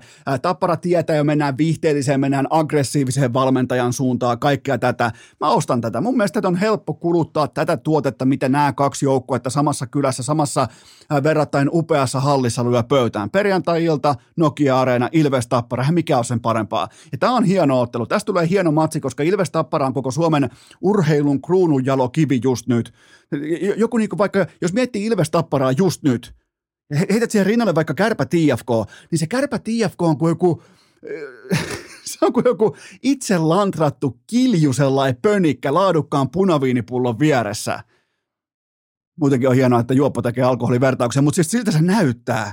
Siltä se näyttää. Tämä on ihan oikea, tämä on ihan oikea derpy, tässä on ihan oikeaa energiaa. Mä aion katsoa. Ihan sama, totta kai päätelkkari varmaan MM-jalkapallolla, mutta ihan varmasti aion katsoa. Ei näin muuten osu hirveästi edes päällekkäin. Se onkin muuten hyvä juttu, että ei osu ihan tismalleen päällekkäin, mutta ja se, missä mä voin olla kotisohvalla, kotisohvalla varma, tuolla uskalletaan pelata, tuolla uskalletaan ottaa riskejä, tuolla uskalletaan pelata viihdyttävää offensiivista jääkiekkoa, joten se on se tuote, mitä mä ostan. Ja tässä ottelussa Mä kannustan Ilvestä, koska Jori Lehterä on alkanut lyömään lämäriä. Urheilukääst! Ears under the lippalakki and full send pykälään. Tähän välikköön on teille huippunopea kaupallinen tiedot ja sen tarjoaa Elisa Vihde Viaplay viikonloppuna hyhdön maailmankappi ja yksin oikeudella Peter Stölenistä. Sieltä vaan vaikka jo Kläpö ja Iivo, niin löytyy varsinkin naisten sarjasta löytyy erittäin mielenkiintoista otatusta tähän kyseiseen viikonloppuun ja maailmankapin pinnat ihan yhtä lailla jaossa myös tässä tapauksessa. NHL Primetimeissa yhteensä viikonloppuna neljä matsia, joista seurantaan ainakin Dallas vastaan Detroit ja Tampa Bay Lightning vastaan Florida Panthers. Mua ainakin kiinnostaa se, että saako Morris Sider itsestään mitään irti. Hän on ollut ihan absoluuttinen boost tähän äh, huippuruukien kautensa jälkeiseen sophomore-kauteen. Hän on ollut siis todella heikko. Löytyy tuolta jostain heikoimmasta prosentista koko NHLn pelaaja-katraasta sille, että siihen mahtuu 99 pinnaa kaikista muista pelaajista tuotannollisesti hänen yläpuolelleen. Tämä on kuitenkin Morris Sider, joka oli viime kaudella ihan absoluuttinen sonni tuolla kaukolassa. Mulla on seurannassa Morris Sider, mulla on Roope Hintz, Heiskanen kumppanit seurannassa, joten tilaukset sisään osoitteessa viaplay.fi, menkää osoitteeseen viaplay.fi, ei mitään muuta kuin NHL Primetimein mukaan myös tänä viikonloppuna. Äh, tähän kylkee myös toinen huippunopea kaupallinen tiedoten sen tarjoaa liikkukuntokeskus. Jäsenyys kannattaa hankkia nyt tässä ja nyt tämän joulukuun aikana, joko vuosijäsenyys tai kuukauspaketti. Kuukaus kerrallaan tyyppinen paketti. Ai minkä takia? No sen takia, koska hinnat nousee vuoden alusta. Sä säästät suurin piirtein 70 euroa, kun sä lukitset sun vuosijäsenyyden tässä ja nyt ja pidät sen elossa. Se on, mistä mitään muuta ei tarvi koska ne hinnat nousee vain niille asiakkaille, jotka liittyy liikun asiakkaiksi nimenomaan ensimmäinen tammikuuta jälkeen. Tämä on sun sauma. Ja, ja, ja, ja nämä 2022, eli nykyhinnat, ne on sulle voimassa niin kauan, kun sä pidät jäsenyytes tulilla. On se sitten vuosijäsenyys tai kuukauspaketti. Ihan se ja sama, mutta se sama hintalappu pysyy niin kauan, kun sä pidät sen yhtäjaksoisesti käynnissä. Tämä on hyvin yksinkertaista matematiikkaa ja säästät vuodessa suurin piirtein 70 euroa. Se on sulle fiksu investointi, ikään kuin muuten itsensä investointi, hyvinvointiin investointi ei olisi lähtökohtaisesti jo muutenkin fiksua, mutta siinä on sun paketti, joten menkää osoitteeseen liikku.fi. Urheilukääst! Piskuinen pienyritys, joka ottaa palkkionsa jatkossa täytettyinä kärppinä. Jälleen kerran ollaan hiidelty viikkoa siihen pisteeseen saakka, että NFL-kohdepoiminnat viikko numero 14, se kolkuttaa oveen. Tämä kausi tähän saakka urheilukästin NFL-pikit 20 kautta 36 oikein. Palautusprosentti on yhtä kuin 106,6, eli voitolla ollaan. Muistakaa, Kulpe tarjoaa K18 kansalle 10 euron ilmaisvedon jokaiseen peliviikkoon. Mennään suoraan viime viikolla. Pitkästä aikaa oli aika kammottavaakin biittiä mukana. Oltais ansaittu enemmän, mutta aina se onni ei mene tasa. Mä oon teille aina absoluuttisen rehellinen siitä, että oltaisiko ansaittu enemmän vai vähemmän. Meillä on käynyt myös paljon niitä hetkiä, kun ollaan ansaittu tai kun ollaan tultu ihan hyvänkin saaliin kanssa pois. Ja se on perustunut pelkästään petokseen. Joten, mutta nyt oli kuitenkin sellaista lyijyä edes, että meidän varsinkin se New York Jetsin kohde, se meidän olisi pitänyt kaiken matemaattisen ymmärryksen ja silmätestin mukaan ansaita himaan. Me ei saatu sitä, ei voi mitään, mennään tähän viikkoon. ensimmäinen kohdepoiminta on New York Giants plus seitsemän paunaa kotikentällä kevään. Vastaan tulee huippulaadukas Philadelphia, äh, Philadelphia Eagles divisiona viho, äh, vihollisuus sunnuntai-iltana kello 20.00. Eli nyt hypätään divisiona vi, äh, vihollisuuteen kotikenttään joulukuuhun ja Coach Daybolin mukaan. Se on se vene, mihin mä hyppään. Se on se luminen kelkka, jossa mä istun. Jopa koiravaljakko. Tämä on nimenomaan alakoiravaljakko, missä nyt istutaan. Äh, Eagles on totta kai ehdoton Super Bowl-suosikki. Voi jopa juosta pöytää koko loppukauden ja mulla ei ole mitään ongelmaa sen kanssa, mutta tämä matsi, tämä sunnuntai-iltapäivä, on Giantsille heidän titteliottelunsa. Isänillä on nimittäin pelissä playoff-paikka ja mikään ei merkitse tuolla niin paljon kuin Filan kaataminen, jopa filan nöyryyttäminen, jopa filan ylikävely. Tämä on se päivä, kun tämä uusittu kulttuuri, mistä mä oon teille koko kauden, Giants on ollut yksi mun lypsylehmistä nimenomaan tähän sesonkiin. Tämä on se asia, mistä mä oon paasannut koko Se on Coach Brian Dable, joka on absoluuttinen hevonen. Se on se, jonka kulttuuria mä ostan. Mun lopputulosheitto on se, että Eagles valitettavasti kuitenkin liihottaa voittoon lukemin 24-23, mutta Giants kuitenkin pystyy laittaa kampoihin paremmin kuin kukaan osaa odottaa, joten Giants plus seitsemän liuskalle. Ähm, Seuraava kohdepoiminta, teräs kaupunkiin. Pittsburgh Steelers, miinus kaksi paunaa. Baltimore Ravens saapuu sinne vieraaksi. Tämäkin on sunnuntailtana kello 20.00. Oikeastaan ihan tismalleen samat sanat kuin Giantsin kohdalla. Tämä ei ole, tämä ei ole Steelersille mikään normimatsi vai muiden joukossa. Tämä on kuitenkin, tämä tapas olla vielä tuossa pari, ehkä 10 vuotta, 15 vuotta sitten, tämä tapas olla koko NFLn ykkös rivalry. Kenny Pickett on osoittanut, että hän kykenee pelaamaan tässä liikassa, kun taas Lamar Jackson on joko puolikuntoinen tai kokonaan sivussa. Kaikki näki viime viikolla, mitä Baltimoren pelaaminen on ilman Lamar Jacksonia. Mä otan kotikentän Mike Tomlinin, TJ Wattin ja keltaiset pyyhkeet. Mä toivon mahdollisimman paskaa keliä. Mun lopputulosheitto on se, että Steelers jyskyttää divisiona voittoon, ei kuitenkaan divisiona titteliin, vaan yksittäiseen divisiona voittoon numeroin 24-17. Viimeinen kohdepoiminta on Los Angeles Chargers plus kolme ja puoli paunaa. Vastaan tulee Miami Dolphins, ja mä en ymmärrä tästä linjasta mitään. Mä, mä en voi käsittää, minkä takia Chargers on näin mittava kotialta vasta, joten mä otan sen kerran kerrasta liuskalle, että on sunnuntai, maanantai välisenä yönä, eli Sunday Night Footballina kello 03.20. Miamia tönettiin ympäri kenttää viikko sitten, ja se on jostain syystä silti suosikki. Mun mielestä on vähän liian kauniiden poikien kokoelma. Mä en ole valmis näkemään tästä tiettyä kyttyräselkää. Mä en ole valmis näkemään tiettyä kulmahammasta tässä delfiiniporukassa. Ihan, mä toistan vielä ihan rehe- rehellisesti sanottuna, mä en ymmärrä tätä linjaa yhtään. Onko yhtäkkiä vaikka Justin Herbert tai kotikenttä etu, onko ne ihan yhtä tyhjän kanssa, kun ne saa kolme ja puoli eteen kotikentällä. Jos mä olisin Miami-fani, mä olisin erittäin huolestunut delfiinien hyökkäyksen linjasta, joka on nimenomaan vaikkapa PFFn tilastojen mukaan, edistyneen syvän datan mukaan, niiden hyökkäyksen linja on heittoblokkaamisessa koko NFLn toiseksi heikoin noteraus tähän saakka, ja siellä on kaksi eturivin osaajaa myös sivussa vielä kaiken lisäksi. Ää, sekin tulee vielä mainita, että tämä on Chargersille käytännössä playoff-ottelu. Ähm, Mun lopputulosheitto on se, että laturit saavat akkunsa täyteen numeroin 27-24, joten sitten vielä kertausopinnot ja äiti, että mitä lähti Kulpetin liuskalle. Giants plus 7, Steelers miinus 2,5 ja Chargers plus 3,5. Kaikki kohteet Kulpetilta, kaikki pelaaminen maltilla älykkäästi ja K18. Ja sitten hypätään MM-jalkapalloon. Ää, muistakaa sitä ennen hikipanta.fi, uudet pilkkihatut ja osoitteesta prodigustore.eu. Sieltä pukin konttiin vaikkapa urheilukästin upeat ää, frisbee golf kiekot. prodigustore.eu, käyttäkää koodia urheilukästä, saatte 10 pinnaa kaikesta alennusta. Ja nyt ääneen Tuomas Virkkunen. Urheilukääst! Jalkapallon arvokisat ilman virkkusta olisi kuin 90-luvun rantarok ilman skuutteria. On aika toivottaa tervetulleeksi urheilukästin seuraava vieras, joka ottaa siellä aivan selvästi jo jonkinnäköistä mukia käteen. Olisiko jopa pikku vesikulho siinä, ehkä vähän mukia, koska nyt ollaan siunaustilaisuudessa. Mulla on täällä tumma puku päällä. Tuomas Virkkunen, tervetuloa Cristiano Ronaldon uran käytännössä viimeiseen viikonloppuun. Ootko valmis ja ennen kaikkea tervetuloa vielä uudestaan?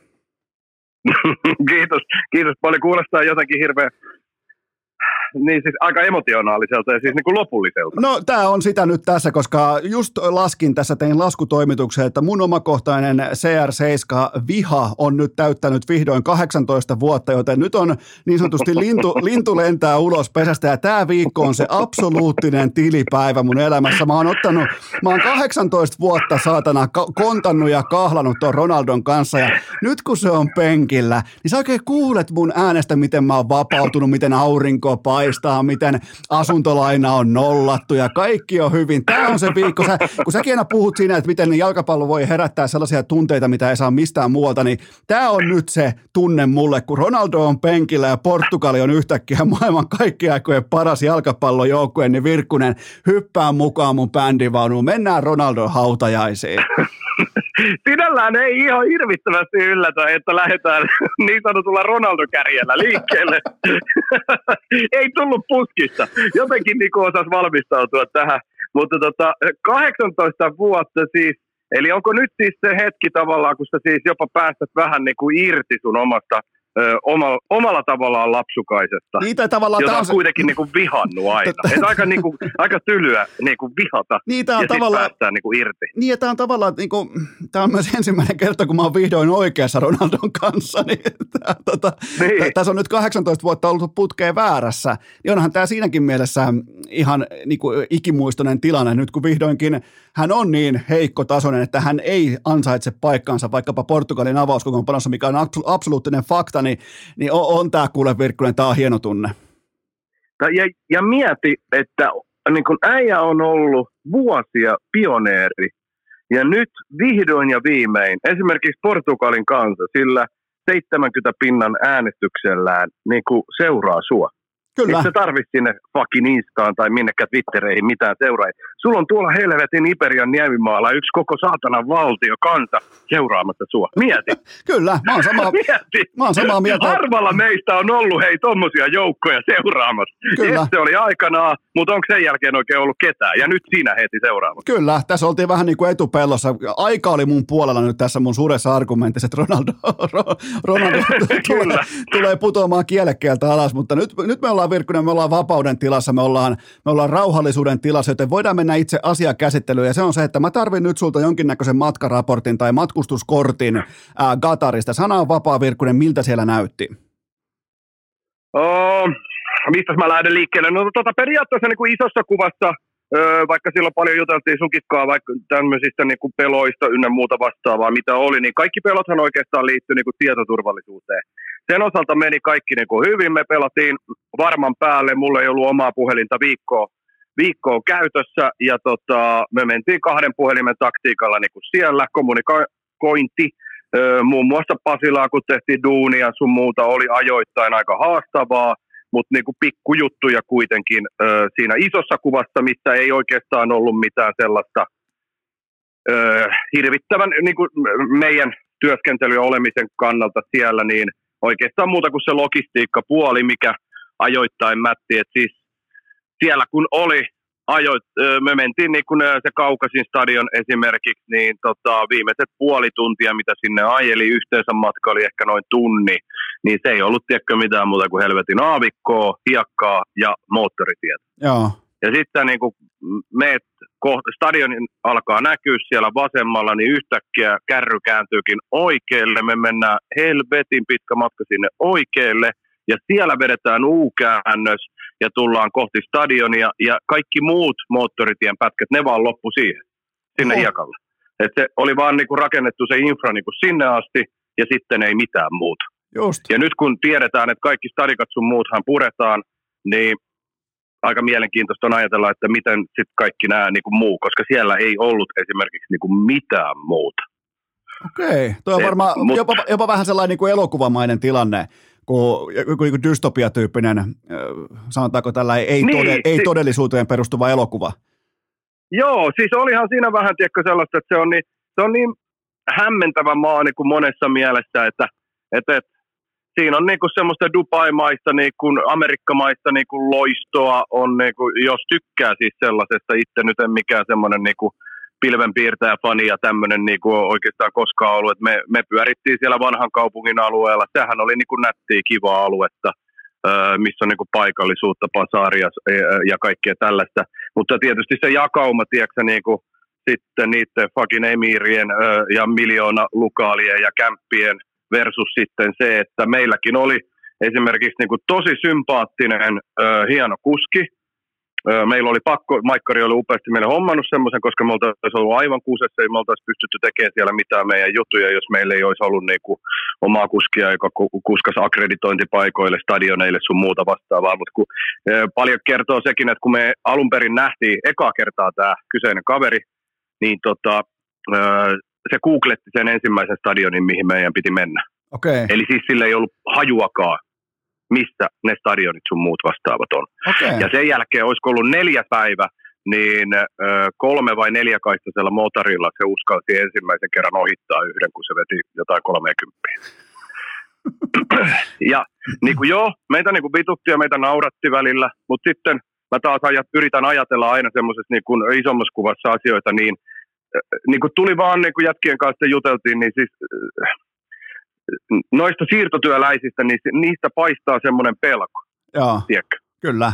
että kun sulla on vaihtoehdot, jos sä teet tuossa maassa virheen siirtotyöläisenä, vähän niin kuin suoraan sanottuna niin kuin orjana tuossa maassa.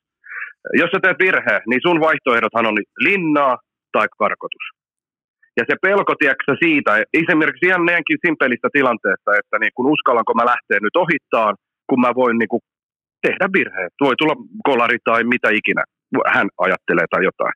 Tiedätkö? Kyllä. Niin siinä on niinku monta kertaa sen tyyppisiä juttuja, tai parkkihallissa kun oltiin, haettiin akreja. niin tota, parkkihalli aivan tyhjä. Siellä näkyy joku, siellä kyltti, että tota, vain henkilökunta. Öö, niin tota, jätket lähti hakemaan, niin kun, tota, ei kun noita parkkilupia, yksi toinen päivä kun oltiin jo haettu Akret, niin siinä me, se oli niin kuin kahden minuutin keikka. Me selitettiin sille meidän kuskille, että kaksi minuuttia, että odotetaan tässä. Ei, ei, ei missään tapauksessa voi, että täällä on henkilökunnan paikat. Sitten me sanottiin Väykän kanssa, mutta eihän täällä ole autoja edes.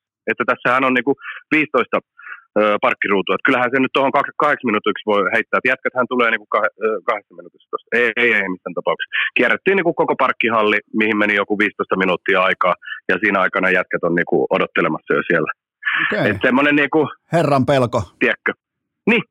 Kyllä, Et se vaikea, vaikea ikä, niin kuin... ikä, tavallaan ikävä asia, asia ja ikävä niin kuin ajatella niin kuin, ihmisiä, joilla niin kuin, sit kuitenkin niin kuin, niillähän on siellä vaan käytännössä työt, mitä ne tekee, sitten ne syö ja nukkuu.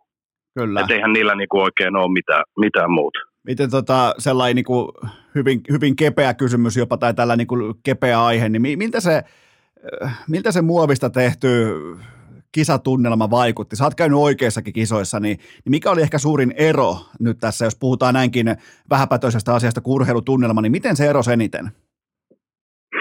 No se vaihteli ihan sairaasti siis, että et niin kuin meillä oli äh, väykäkikkaa, kun me enemmän niissä peleissä käytiin niin kuin selostuspelien lisäksi, me käytiin kolmessa, niin, öö, niin ne vaihteli tosi paljon. Esimerkiksi Argentiina-Saudi-Arabia-pelissä oli siis oikeasti jo sen tason tunnelma, että mä niin kuin harvoin europeleissä, isoissa peleissä kohtaa.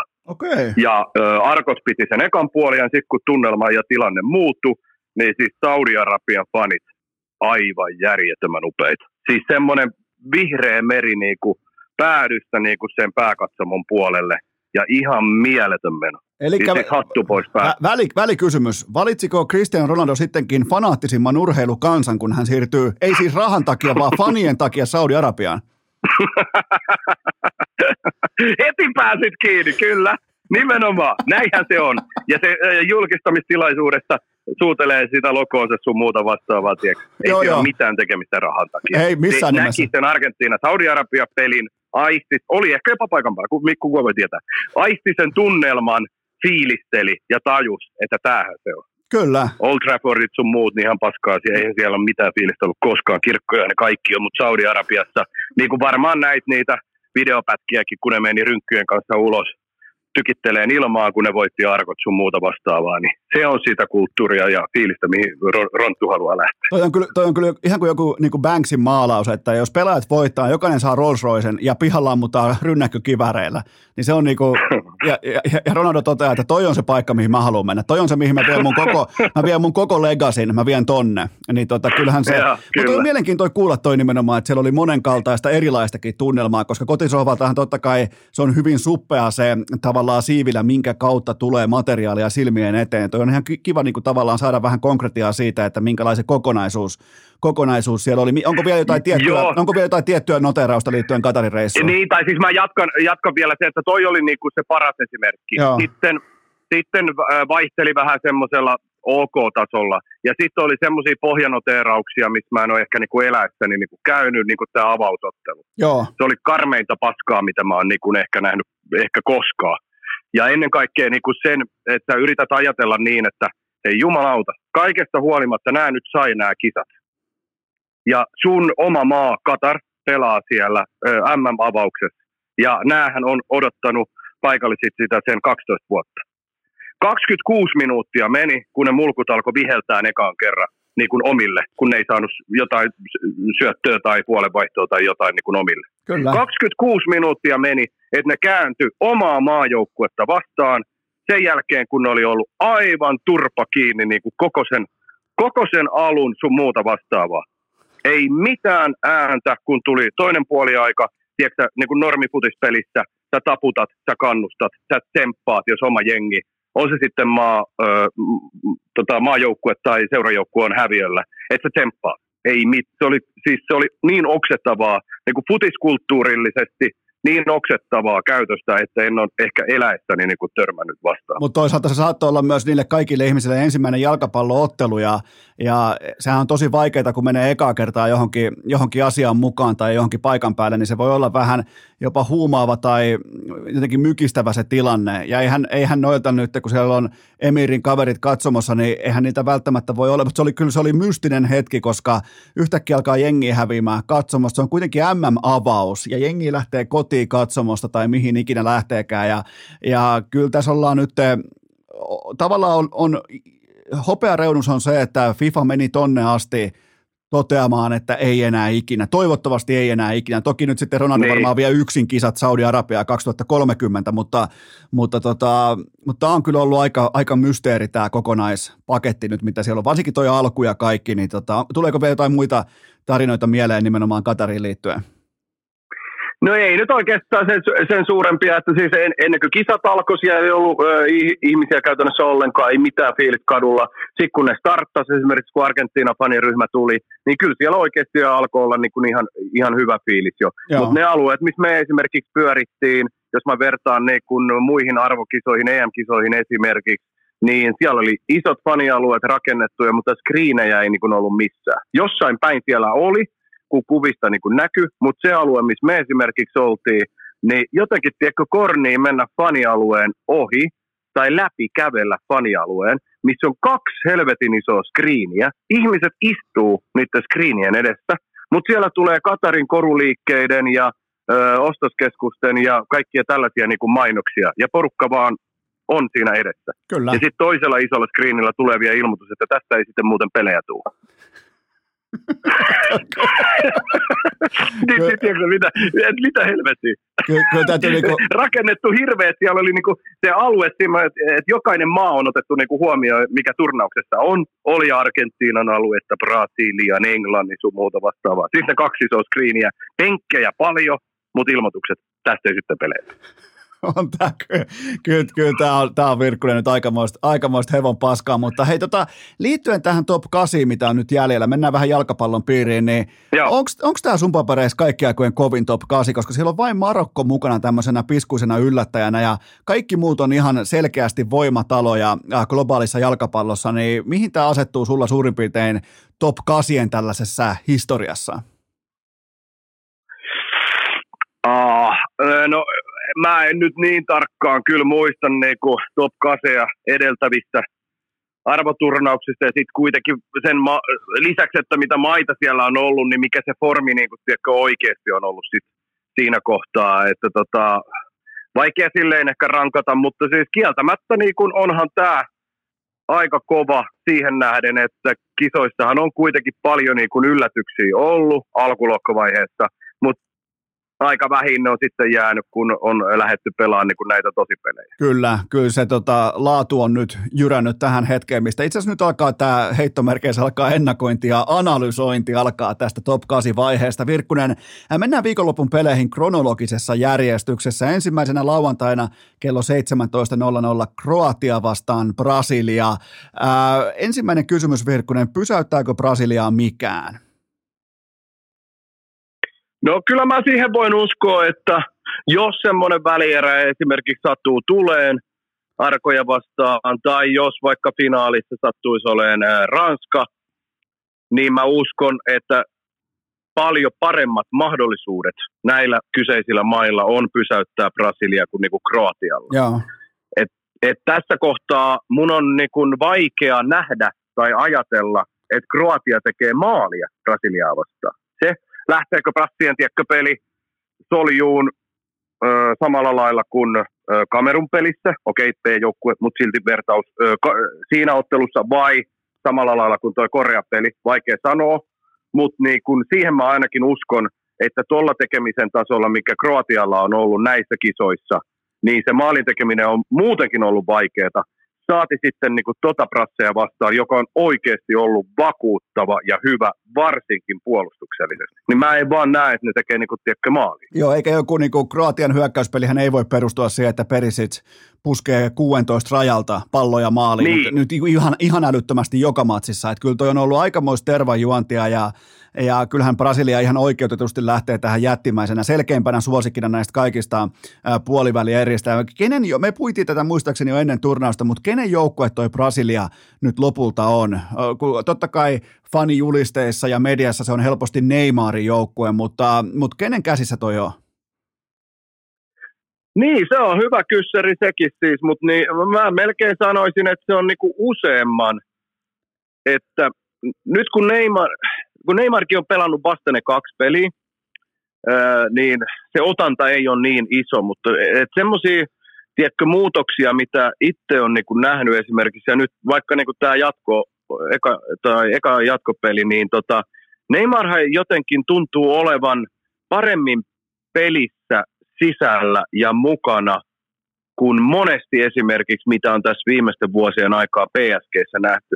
Ja mä tarkoitan tällä niin kuin sitä, että kun Neymar, me tiedetään minkälainen Neymarin peli, pelityyli on, sehän on hyvin provoava. Mm. Että sehän pitää palloa tiedätkö, niin kuin siihen aivan viimeiseen sekuntiin asti ja vähän ylikin.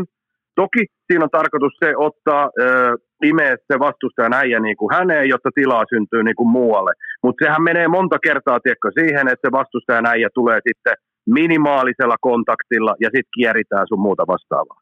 Niin muistat itsekin varmasti edeltäviä arvokisoja ja niitä meemejä, mitä tuli, oliko se 18 vai 14 ö, Neymarista, joka kierii koko ajan. Kyllä. Eihän semmoista ollut. Ei ollut, ei ollut. Ja muutenkin se on ollut vilpittömän, toisin kuin Ronaldo, se on ollut vilpittömän onnellinen siitä, että joukkuetoveri onnistuu, joukkuetoveri saa sitä kunniaa, on mukana tansseissa, vaikka ei ole mitenkään ollut relevanttina vaikkapa maalin teossa tai siinä kuviossa, joka johtaa maaliin, niin onko tullut jopa vähän tiettyä aikuismaisuutta mukaan Neymarin tällaiseen kokonaisvaltaiseen ehkä, voisiko sanoa jopa johtajuuteen? Niin, kun mulla on just tommonen fiilis niin kun nyt ollut, varsinkin siis ton Korea-pelin jälkeen, että kun niin monta kertaa, vaikka siellä on Pappe ja Messi samassa seurajoukkueessa, niin se valokeila silti monesti menee Neymariin, on se sitten niin kuin pelillisten tai ei-pelillisten antien ja tekojen takia. Mutta nyt jotenkin kaikki semmoinen on niinku jättäytynyt paljon vähän, vähäisemmälle. Ja mä, lu- mulla on semmoinen fiilis, niinku, että, että se antaa nyt niinku, tiedätkö, sen joukkueen ja pelaamisen puhua enemmän kuin sitten se, että se hakisi väen väkisin näitä vanhoja omia juttujansa, mitä se aina seurajoukkueessa Tässä voi muuten olla Ja myös se, Vinicius niin, on vähän niin kuin sama. Tässä on mielenkiintoista. Viniciushan on Neymarin pikkukopio, Kyllä, tuleva kopio. Ehdottomasti. Ja se, mikä, missä maailmassa Neymar on kasvanut jalkapalloilleen, sehän on joutunut tekemään enemmän tai vähemmän isovalinnan sen tiimoilta, että, että ottaako, se, ottaako se vaikutteita enemmän Messiltä vai Ronaldolta. Hänhän on tietenkin ollut se kolmas siinä jatkumossa aina oikeastaan ikuisesti. Koskaan ei ole pystynyt haastamaan näitä kahta Goattia, mutta, äh, mutta vaikuttaisi nyt, kun lähtee nämä niin sanotut viimeiset jaot lähtee käyntiin, niin vaikuttaa voimakkaasti siltä, että ottaa kuitenkin enemmän Messistä kuin Ronaldosta vaikutteita. Kyllä, joo, joo, ihan siis tämän hetken fiilis selvästi näin päin. Aikaisemmin on, on tosiaan niin kuin voinut miettiä, että mitä helvettiä tapahtuu, mitä se yrittää, miksi se edes tekee niin kuin noin, ja kaikki niin kuin, energia valuu vähän niin kuin hukkaa. Mutta va- varmaan siihen sun alkuperäiseen kysymykseen mä itse haluaisin miettiä sen just niin, että et olisiko se sittenkin tiedätkö, siinä mielessä Neymarin joukkue, että se on ollut riittävän kypsä, tai se on nyt kypsynyt antaakseen sen tavallaan sen huomion sille joukkueelle, eikä enää itteensä. Eikö sekin ole niin kuin, todellisen ison liiderin merkki? No se on kaikista suurin Ettei liideri. tarvi enää Niin, hakea sitä itseensä. se on kaikista suurimman maholli- tai niin kuin suurin mahdollinen liiderin merkki, jos pystyy tuommoisen myönnytyksen tekemään, varsinkin kun on itsellä nilkkaa ehkä vähän kleesana, on vähän ehkä, ei välttämättä ole pallollisesti enää joukkueensa merkittävin pelaaja, niin siihen voi kuitenkin tulla sellaista tiettyä näkemyksellisyyttä kokemuksen myötä ja kaikki tämä. Heittää vähän niin kuin oman supertähteytensä sivualalle ja yrittää auttaa joukkueen nuorevia, äh, nousevia nuoria tähtiä. Huomaatko, miten tämä muuten alkoi pikkutaavetti huutamaan, mutta siis ää, tota, varma, varmaan, kyllä. kato, varmaan kato ihmettelee sitä, kun tämä yhtäkkiä lähdetään ke- kehumaan Neymaria. Niin tota, mutta siis, Niin. mut siis tuohon Niin, tiivistyksenä, ja niin, Neymar ei ole parkunut näissä kisoissa, niin se, se, se hippas, että nyt tarvii niin kuin vähän Neymar-keskusteluun ottaa sitä Joo. ääntä. joo, täällä veti ihan täysin huuruun, mutta jos saisit Kroatian coachi, niin millä eväin sä lähtisit tähän savottaa, koska nyt on tosi vahva Brasilia äh, vastassa, vai onko tämä ihan epärelevantti kysymys, onko Kroatialla mitään saumaa? No melkein. Mä mitä tuossa jutkattiin silleen sen, sen maalinteon vaikeus. Se, se, on vähän niin kuin jostain suonenveroista periaatteessa kiinni. Niin kuin perisitti, Modritsi, jos sattuu nyt osuu se ulkosyrjä kohdalleen, mikä edeltävässäkin ottelussa itse asiassa oli aika niin kuin lähellä upea veto, mut, tai Kramaritsi tai kuka on, jos se sattuu osuun kohdalleen. Mutta todennäköisempää on se, että niillä on ylipäätään pirun vaikea päästä niin kuin millekään paikoille brasseja vastaan, niin melkein jopa itse näen tällä hetkellä semmoisena klassisena öö, pilkkujen odotteluna, ja sitten katsotaan, mi, mihin homma kääntyy. Pitkä aika, enkä mä, enkä mä tarkoita sitä, että se nyt lähtee siihen välittömästi, mutta mulla on vaan niinku tosi vaikea nähdä, miten Kroatia niinku murtaisi tota hommaa, kun sä et voi periaatteessa, et, et sä voi vetää ihan bussiinkaan, Kroatia ei myöskään sitä kovin mielellään eikä yleensä tee, etkä sä voi myöskään lähteä niin hölmösti pelaamaan, miten Korea lähti, että sä et tavallaan niin kuin bussita, mutta sitten niin kuin, sä et ihan hirvittävästi prässääkään, ja sitten siellä on linjojen välissä järkyttäviä tiloja, mihin nämä äijät pääsi sen ekan puolen tunnin aikana ja homma oli ohi. Et, et, kyllä mä niin kuin, luulen, että Kroatia lähtee sut tiiviisti ottaan, pallo tulee olemaan Brasilialla, ei ne ole niin, kuin niin passiivisia, että ne vaan niin kuin tosiaan pussittaisi, mutta ne linjojen välit ne varmasti pyrkii ottaa niin kuin paremmin, ettei siellä niin kuin ole Viniciuksella, Neymarilla ja kumppaneilla niin kuin tilaa. Eli ollaan nyt kun joutuu näin suuria tavallaan asioita tai näin selkeältä takamatkalta joutuu Kroatia lähteä haastaa tähän matsiin, ollaan varmaan kyllä molemmat samaa mieltä siitä, että Brasilia etenee jatkoa. Joo, kyllä mä, mä uskon, tässä on ollut tosiaan niin vakuuttavia noin niin kuin puolustukselliset näytöt, ja nyt, nyt napsahti ensimmäisen kerran niin kuin kohdalleen toi hyökkäyspeli, ja se, ö, se euforia, se fiilis, mikä noilla tällä hetkellä niin kuin on, niin mä en vaan näe millään tosiaan Kroatia niitä pystyy pysäyttämään. Okei, laitetaan siitä Brasilia jatkoon. Mennään seuraavaan otteluun. Hollanti-Argentiina, tämä on sun selostama matsi Maikarilla lauantai-iltana kello 21.00, niin Öö, onko jopa Messin uran suurin yksittäinen peli tähän saakka? Totta kai se voi tulla tuossa vielä myöhemmin. Nyt on yhteensä tuhat matsia hänellä, kohta, hänellä jo vyöllään. Ja vielä kehataan kysyä, että vieläkö löytyy seuraavaa vaihetta, vieläkö pystyy viemään tuon joukkueen päätyy saakka. Niin, niin miltä Messin kisat on näyttänyt? Ja Argentiina totta kai on tähän jonkinlainen suosikki, mutta onhan toi Hollantikin aina vahva. Mutta lähdetään Messistä, mitä odotuksia? No, on, no mä oikein osaa pukea sanoiksi, mutta tota, niin paljon tavallaan, että kun näkökulmiahan on niin kuin, tiedätkö, tosi, tosi monta. Mähän on esimerkiksi itse tietäen, mitä pelejä meillä on tuo Maikkarilla ollut, niin mähän on esimerkiksi jollain henkisellä tasolla valmistautunut jo paljon ennen kuin nämä kisat alkoi siihen, että tota, tulee se hetki, kun ö, saa, joutuu selostaa Messin vikan pelin arko, arkojen paidassa. Nyt se voi olla aika lähellä. Kyllä. Ja mulla ei ole hajuakaan, mitä mä niin sanoisin, mitä mä tekisin, mitä sanoja käyttäisi, miten elää, miten tuntee se hetki, ö, koska se tulee olemaan niin kuin iso. Onko se nyt Hollantia vastaan vai onko se sitten jossain kohtaa myöhemmin? Mä en niin kuin tii, että mä lähden siitä kohtaa, että tai mä lähden vähän niin kuin siitä liikkeelle, että tämä voi olla tosiaan niin kuin Messin vika. Ja sitten kaikki ne, niin kuin mä kuvittelen jo ne hetket siellä, miten tota, lauluraikaa ja se on tippalinssissä hyvästelemässä niin kuin arkopäätyä ja sun muuta vastaavaa. Mutta se on niin kuin ensimmäinen. Sitten niin kuin ne muut on se, että koko ajahan se on niin kuin parantanut Messi ja koko Argentiina tässä turnauksessa. Mä itse kyllä uskon, että Argentiina menee jatkoon, mutta siis kaikkihan on tietysti tasaisissa pienten marginaalien jutu, jutuissa niin mahdollista, mutta ne on kuitenkin parantanut niin paljon tässä turnauksessa. Ja ne pääsi siitä henkisestä lukostaan siinä tokassa ottelussa, mikä ei ollut helppo. Et, et Arkojahan voi niinku, siinä tokassa ottelussakin, mä muistan kuinka paljon saibaa nekin sai ennen kuin Messi sitten teki sen maali. Dimarian syötöstä sieltä boksi ulkopuolelta, mutta se paine, mikä niillä on ollut siinä kohtaa, kun sä menit kuseen sen ekan peli, johdettua sitä, jotain niin kuin Saudi-Arabiaa vastaan, ja sun on pakko hoitaa. Niin kuin pakko sen kaik- kolmen vuoden hehkutuksen jälkeen ilman tappioita, Scaloni nyt ekaa kertaa realistinen sauma niin kuin moneen, moneen, moneen vuoteen. Ja kaiken sen jälkeen totaali romahdus ekassa pelissä ja sitten pakkovoitto seuraavassa. Niin mä ihailen sitä, miten ne sitten lopulta sen kuitenkin hoiti. Koska siinä oli, niin kuin tiedät, oikeasti sauma murtua sen paineen alla. Se oli niin iso paine, että ei olisi ollut ensimmäistä kertaa niin kuin futiksen tai urheiluhistoriassa, kun se paine murtaa noinkin hienon ja ison joukkueen tai yksilöt.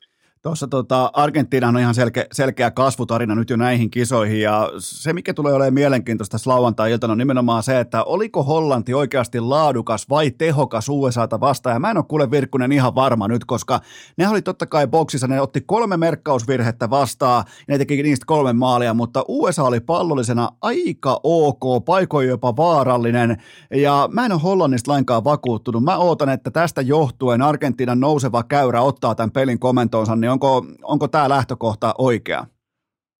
Kyllä mun mielestä. Mun mielestä vähän niin kuin Hollanti on semmoinen, että ainoa, joka siitä tällä hetkellä niin kuin on vakuuttunut, on Louis van Gaal. se jututhan on taas sellaisia, että kaikki niin kuin, huikea äijä siis.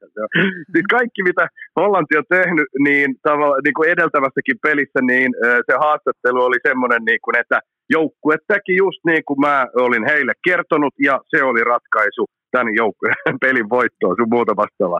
Messi ja Ronaldothan se on äh, niinku dissannut jo aikaisemmin ja ylipäätään niinku Argentiinan tekemisen. Nythän se oli sanonut äh, jotenkin silleen, että Brasilian ja Argentiinan peli ei ole ollut yhtään se vakuuttavampaa tai kauniimpaa, mitä Hollanninkaan peli. Okay. Ja äh, siis niinku, sehän latelee taas niinku ihan huikeita juttuja, mutta fakta on mun mielestä siis just toi, mitä sä sanoit. Ei Hollanti ole ollut näissä kisoissa – niin kuin missään kohtaa mun mielestä mikään niin kuin erityisen hyvä. Et jos nyt silloin, kun höpöteltiin puolitoista vuotta sitten, niin äh, jos muistat, kun mitä Hollannistakin äh, puhuttiin, niin Hollantihan oli alkulohkoissa oikeasti silloin vakuuttava, hyvä, puolustuksellisesti ja hyökkäyksessä. Mutta sittenhän ne romahti jatkopeleissä. Se jotenkin vaan niinku, se kä- käsittämättömällä tavalla niinku lopahti ja loppu mutta alkulohkot oli hyvä. Nyt tämä alkulohko ja tämä eka jatko, niin enemmän toi mun mielestä niin kun oli sitä USA-viimeistelyn ö, heikkoutta ja ennen kaikkea puolustamisen heikkoutta, että USA ei tuossa niin yllättänyt ja mennyt jatkoon. Hollantihan niin kuin sai tuommoisia lahjoja niin kuin boksissa, mitä ei tuolla tasolla, siis ihan käsittämättömiä puolustusvirheitä, eihän tuolla tasolla niin kuin voi antaa tolleen mutta ei se itse peli ole mun mielestä ollut missään kohtaa millään tavalla vakuuttava. Samaa, tismalleen samaa mieltä. Mä, mun on helppo poimia tästä jatkoa Argentiina. Ootko, ootko samoilla kiskoilla?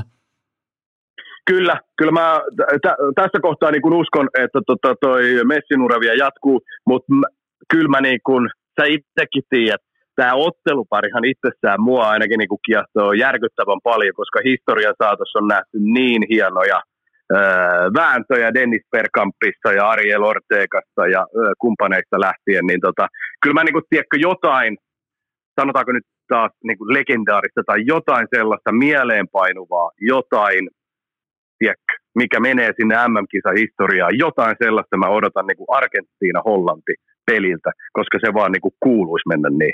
Ja, mutta tässä kohdin laitetaan siis arkot, laitetaan jatkoon. Toki toi draaman elementti on olemassa, mutta molemmat liputtaa kuitenkin nyt tässä kohdin niin kuin sinisen värin puolesta.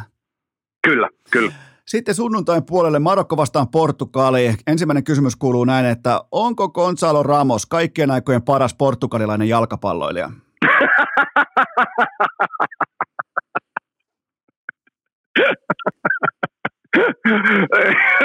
ja sulla kyllä, sulla on loputon suote. Mä ihailen tota.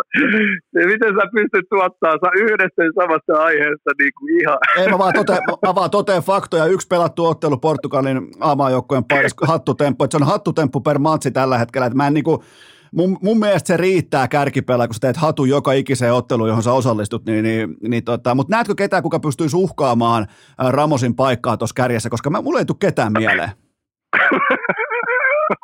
ei, ei mutta kyllähän se Ramoskin aika puskissa niin siis, tuli siis kuitenkin, että löytyisikö sieltä joku semmoinen tuntematon vielä niin kuin uhkaa Ramosin paikkaa. Mutta oli, olihan, toi, olihan, toi, olihan toi mahtava, varsinkin minkälaisia maaleja ja mi, millä varmuudella ja vielä pistoolituuletuskin ja kaikkea. Niin tota, mä en ole pitkä aikaa, tämä saattaa johtua pelkästään tästä CR7-antipatiasta, mutta mun mielestä Portugali oli pitkään pitkään aikaan eka Hyvä. kertaa energinen ja laadukas. Siis nehän Kyllä, voitti, ne, voitti just. välissä, ne voitti välissä EM-kultaakin olemalla aivan kammottavan, mykistävän, paskoja peruuttelevia. Ihan siis täyttä siis pelkuri jalkapalloa ja nyt yhtäkkiä siis todella eteenpäin katsova, positiivinen Portugali. Mä en ole varma enää, onko toi se sama joukkue, mutta Virkkunen puheenvuoro on sun.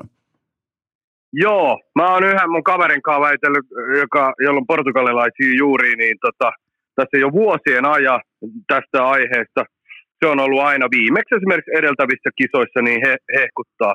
Ja mä en ole niinku oikein ikinä siihen kelkkaan niinku lähtenyt, koska mä oon ajatellut Portugalista paljon vähän samaa tapaa kuin viimeksi sun juteltiin silloin puolitoista vuotta sitten Ranskasta. Nyt on vähän eri Ranska, mutta niin kuin silloin, että niin kuin se materiaali, mikä sulla on, niin musta on tuntunut Portugalin kohdalla aina, että ei se Santos vaan saa siitä irti sitä, mitä siitä voisi saada. Mutta nyt toi peli, niin tuntui, tiedätkö, niin kuin, että pum, nyt niin kuin lähti.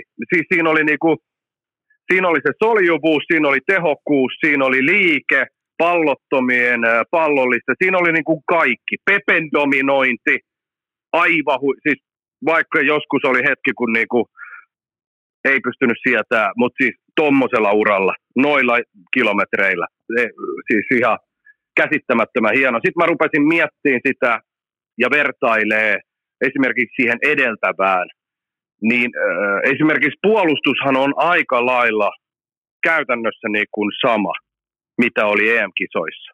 Oikea pakki on ollut niin kuin muutoksen kourissa, Dalot, Kanselo, mutta muuten puolustus on ollut sama.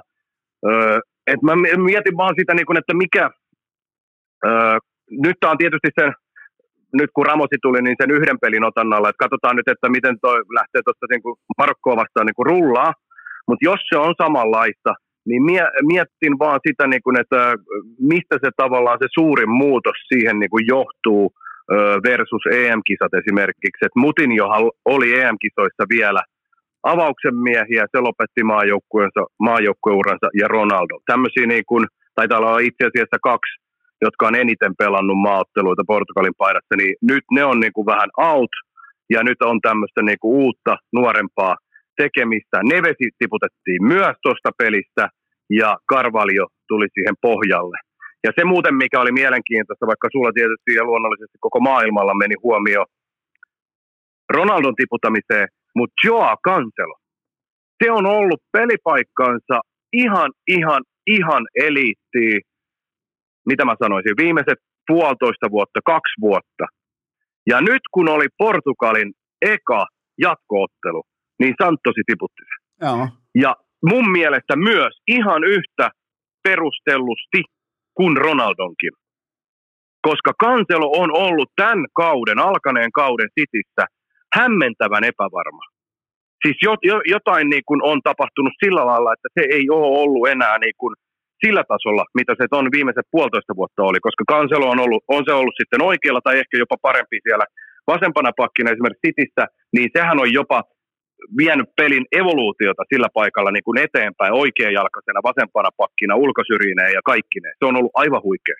Mutta nyt jotain niin kuin on vähän tapahtunut ja Santosi saman tien tiputti sen. Ja ennen kuin nämä kisat alkoi, me puhuttiin sunkaan just näistä, että mitä se Santos oikeasti uskaltaa tehdä.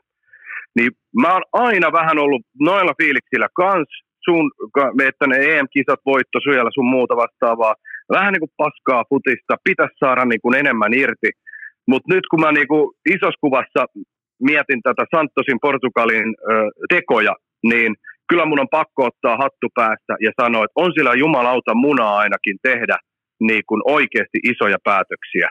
EM-kisoista se tiputti Bruno Fernandesin, MM-kisoista se tiputtaa Cristiano Ronaldon ja Joa Cancelon pelipaikkansa ehkä sen kaik, niin kuin viimeisen kahden vuoden ajalta ykkösen penkille. Tämä on, Niin on, kyllä mä niin oikeasti nostan hattua. Tämä on siinä mielessä mielenkiintoista, jos mä yritän puhua hetken aikaa Ronaldosta ihan vakavissa, niin kyllähän tuosta joukkueesta näkee, tai mistä tahansa työyhteisöstä tai työpaikasta näkee sen, jos ei siellä tarvi siellä työpaikassa enää miellyttää sitä.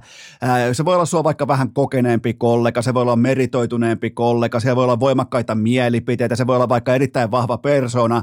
Ja sitähän pitää aina vähän niin kuin äh, tietyllä tapaa kävellä sukkasilteen tiettyjen merkittävien ihmisten ympärillä. Se on ihan osa arkea kaikessa liiketoiminnassa, bisneksessä ja työnteossa. Ja nyt kun sitä ei enää ollut Portugalin pelaamisessa, ei tarvinnut miellyttää, ei tarvinnut muiden pelaajien kantaa huolta siitä, että miten me pidetään Cristiano Ronaldo tyytyväisenä, niin se näkyy heti. Ja tämä on se, tämä on se energiapiikki, jonka mä pystyin poimimaan Portugalin pelaamisesta. Kyllä. Ja nyt me ei tiedetä, ja voi olla, että ei me koskaan saada tietääkään, mutta niin kuin mielenkiintoahan tässä on niin kuin myös sitä kautta, niin kuin, että onko tämä ollut Santosin ja valmennustaffin ihan oma päätös, onko se vaan niin kuin perustunut, että hän on nyt oikeasti niin kuin nähnyt, että nyt alkoi lohkot katsottiin, me miellytettiin Portugalin, Portugalin supertähteä, nyt me ei miellytetä häntä enää, me ei pelata enää hänelle, vaan me pelataan nyt maalle, me pelataan joukkueelle, lokolle ja tiputtanut sen. Vai onko siellä ollut esimerkiksi Portugalin johtava pelaajat jotenkin kertonut myös oman mielipiteensä, esim. Tiedätkö, tulee mieleen Pepe, mieletön historia Ronaldon kanssa, voisiko olla jopa, että en mä sano niin kuin, että Pepe on suolannut Ronaldon, mutta Pepekin on nähnyt jumalauta tuota peliä aika, aika paljon. Kyllä. Niin kyllä se varmasti sieltä puolustuksesta tiedostaa, näkee sinne hyökkäykseen sen yhden äijän täysin liikkumattomana siellä niin kuin koko ajan, ei mitään duunia joukkueen eteen, niin mä vaan niin mietin myös sitä, että siis mistä se on niin kuin lähtenyt, että oliko se, uskalsiko Santos vaan tehdä sen vähän niin kuin Bruno EM-kisoissa, kun ei homma kulkenut, vai onko siinä myös ollut niin kuin joukkueen kanssa jonkinmoista keskustelua? Siinä voi olla, ollaan ehkä tultu siihen lopputulemaan, että nämä on kuitenkin jalkapallon MM-kisat, nyt pelataan knockout stageillä, ja ehkä pitää kuitenkin parhaiden pitää pelata tässä kohdin. Niin, kyllä, kyllä. Et se varmaan... Joo, siis, ilma, niin. il, ilman muuta.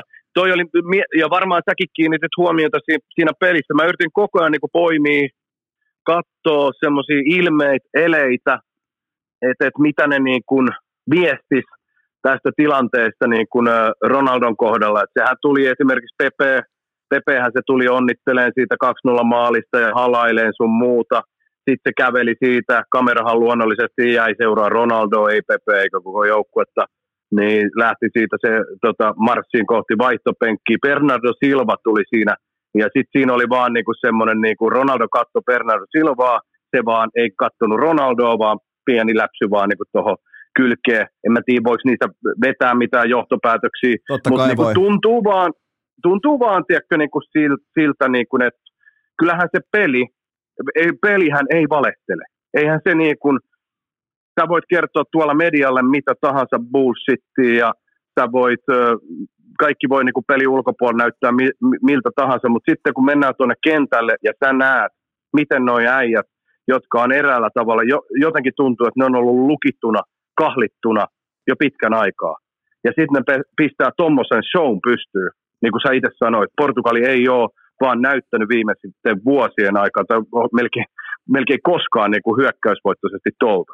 Sitten ne pistää jumalauta tuommoisen show, niin se pelihän ei valehtele. Kenttähän ei valehtele. Ei ikinä. Niin mun mielestä se on viesti, mitä ne äijät näytti sen 90 aikana oma, oman mielipiteensä Ronaldo. Ehdottomasti. Toi, mä rakastan tuota puheenvuoroa. Ei saatana, kun se menee syvälle sieluun ja oikein niin kuin melkein sellainen pikku kopukka kovenee tässä, kun kuuntelee, kun Virkkunen puhuu, puhuu erottisella äänellään siitä, miten Cristiano Ronaldo ei mahu ja joukkuekaan ei enää halua häntä sinne, niin mä nautin, mutta ää, Marokosta mulla ei oikeastaan mitään sanottavaa. Mä oon ihan varma, että ne lähtee tähän toivomaan kojo kojoa ja Bono torjuu sitten lopussa kaikki rankkarit ja sehän ei tule toteutumaan, koska mulla on tähän kaksijakoinen tähän niin kuin lähtökohta, että kumpi menee jatkoon.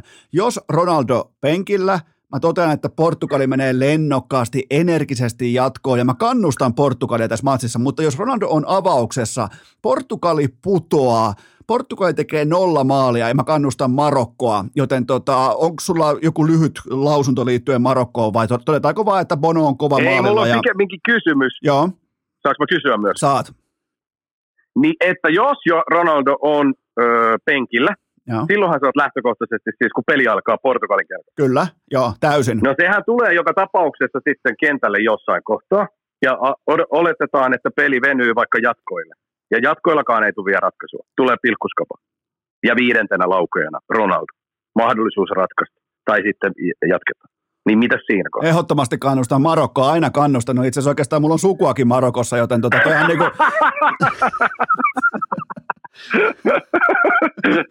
joten, joten, joten tämähän, tämähän niinku, tämä tulee aaltoilemaan, mutta, mutta tota, oli muuten Bonon onni tuossa äh, Espanja, Espanjan ottelussa, että Espanjalla ei ollut käytössä koko heidän maansa paras maalivahti, eli Burgos CFN Veskari Surripi, ei ollut Espanjan sotisovassa, koska se olisi kans ottanut kaikki kiinni, ja siellä vedettäisiin vieläkin rankkareita, joten tota, mutta mulla ei ole Marokkosta oikein mitään muuta kuin, että hyvin valmennettu piskuinen aika tietoinen porukka siitä, mitä ne on ja miten ne pystyy varsinkin oikeita, oikeita laittaa pitkin haastamaan ja näin poispäin, mutta kyllä mä silti odotan, että Portugali ottaa tässä kohdin uusiutuneena omansa. Niin, Marokkohan on ollut vähän semmoinen, siis, siis puolustus on ihan järkkykova kyllä, hyvä. Ja siis rosterihan niillä on, jos sä katsot sitä, niin nehän on nimekäitä äijiä kuitenkin. Siellä on joka pelipaikalle löytyy noita Euroopan huippusarjoista niin kuin joku ukko. Hakimi on tietty niin kuin sieltä oikeilta se suurin uhka, joka tulee puolustuksesta tukee. Amrabatista mä oon digannut aina. Se on Fiorentina tälläkin kaudella ollut ihan sairaan hyvä, upea pelaaja. Mutta Bonohan on niin kuin Espanjan liikassa on jo Sevilla-paidassa kyllä näyttänyt, että se on oikeasti kova ukko, sit kun tulee noin rankkarihommat sun muuta. Et muutama kausi sittenhän se ää, provos Hollandinkin kanssa siinä, en mä tiedä muistaakseni sitä, kun se pelasi vielä Dortmundista ja tuli noin rankkari, rankkari kesken pelin sun muuta, niin sehän alkoi niinku provo oikein kunnolla Hollandin kanssa sun muuta, että se pystyy myös menemään tuohon psykologiseen puoleen aika lailla, mihin niin kuin esimerkiksi Unai Simonista nyt ei ole edelleenkään niin kuin yhtään. Et, et jos se nyt ö, tiukaksi menee eikä lähde Portugalilta, niin sit onkin tosi mielenkiintoista, koska Diego Costa, niin kuin sanoin ö, siinä meidän ensimmäisessä jutustelussa ennen kisoja, niin on tällä hetkellä yksi kovimpia rankkareiden torjujia, niin kuin mitä Euroopasta löytyy. Et, et Sitten on mielenkiintoista. Okei, mutta kumpi, kumpi menee Virkkoselle jatkoon? Silti Portugali. Hyvä, mennään viimeiseen ottelupariin ja se on yhtä kuin Englanti-Ranska sunnuntai-iltana kello 21.00. Eihän se tästä ihan hirveän paljon isommaksi MM-tasolla voi mennä. Mua ehkä eniten yllättää se, että miten pelottavankin laadukas Ranska on ollut ilman kanteja ja Benzemaa, niin, niin mitä, mitä muistin, niin, mutta mä en ota sitä vakavasti sitä kaveria ollenkaan siihen keskikentälle. En mä, niin kuin, mä en pysty, ei nyt mitään TikTok-tähtiä oteta sentään mukaan tähän debattiin, mutta onko tämä Ranska nyt sitten semmoinen, että tämä on hypännyt Mbappen reppuselkää ja Mbappe on pystynyt tässä kontekstissa osoittamaan tietynlaista erilaista johtajuutta kuin PSGssä ja hän on valmis nyt olemaan se iso poika, joka vie tämän jälleen kerran mestaruuteen vai miten sä näet tämän matchupin?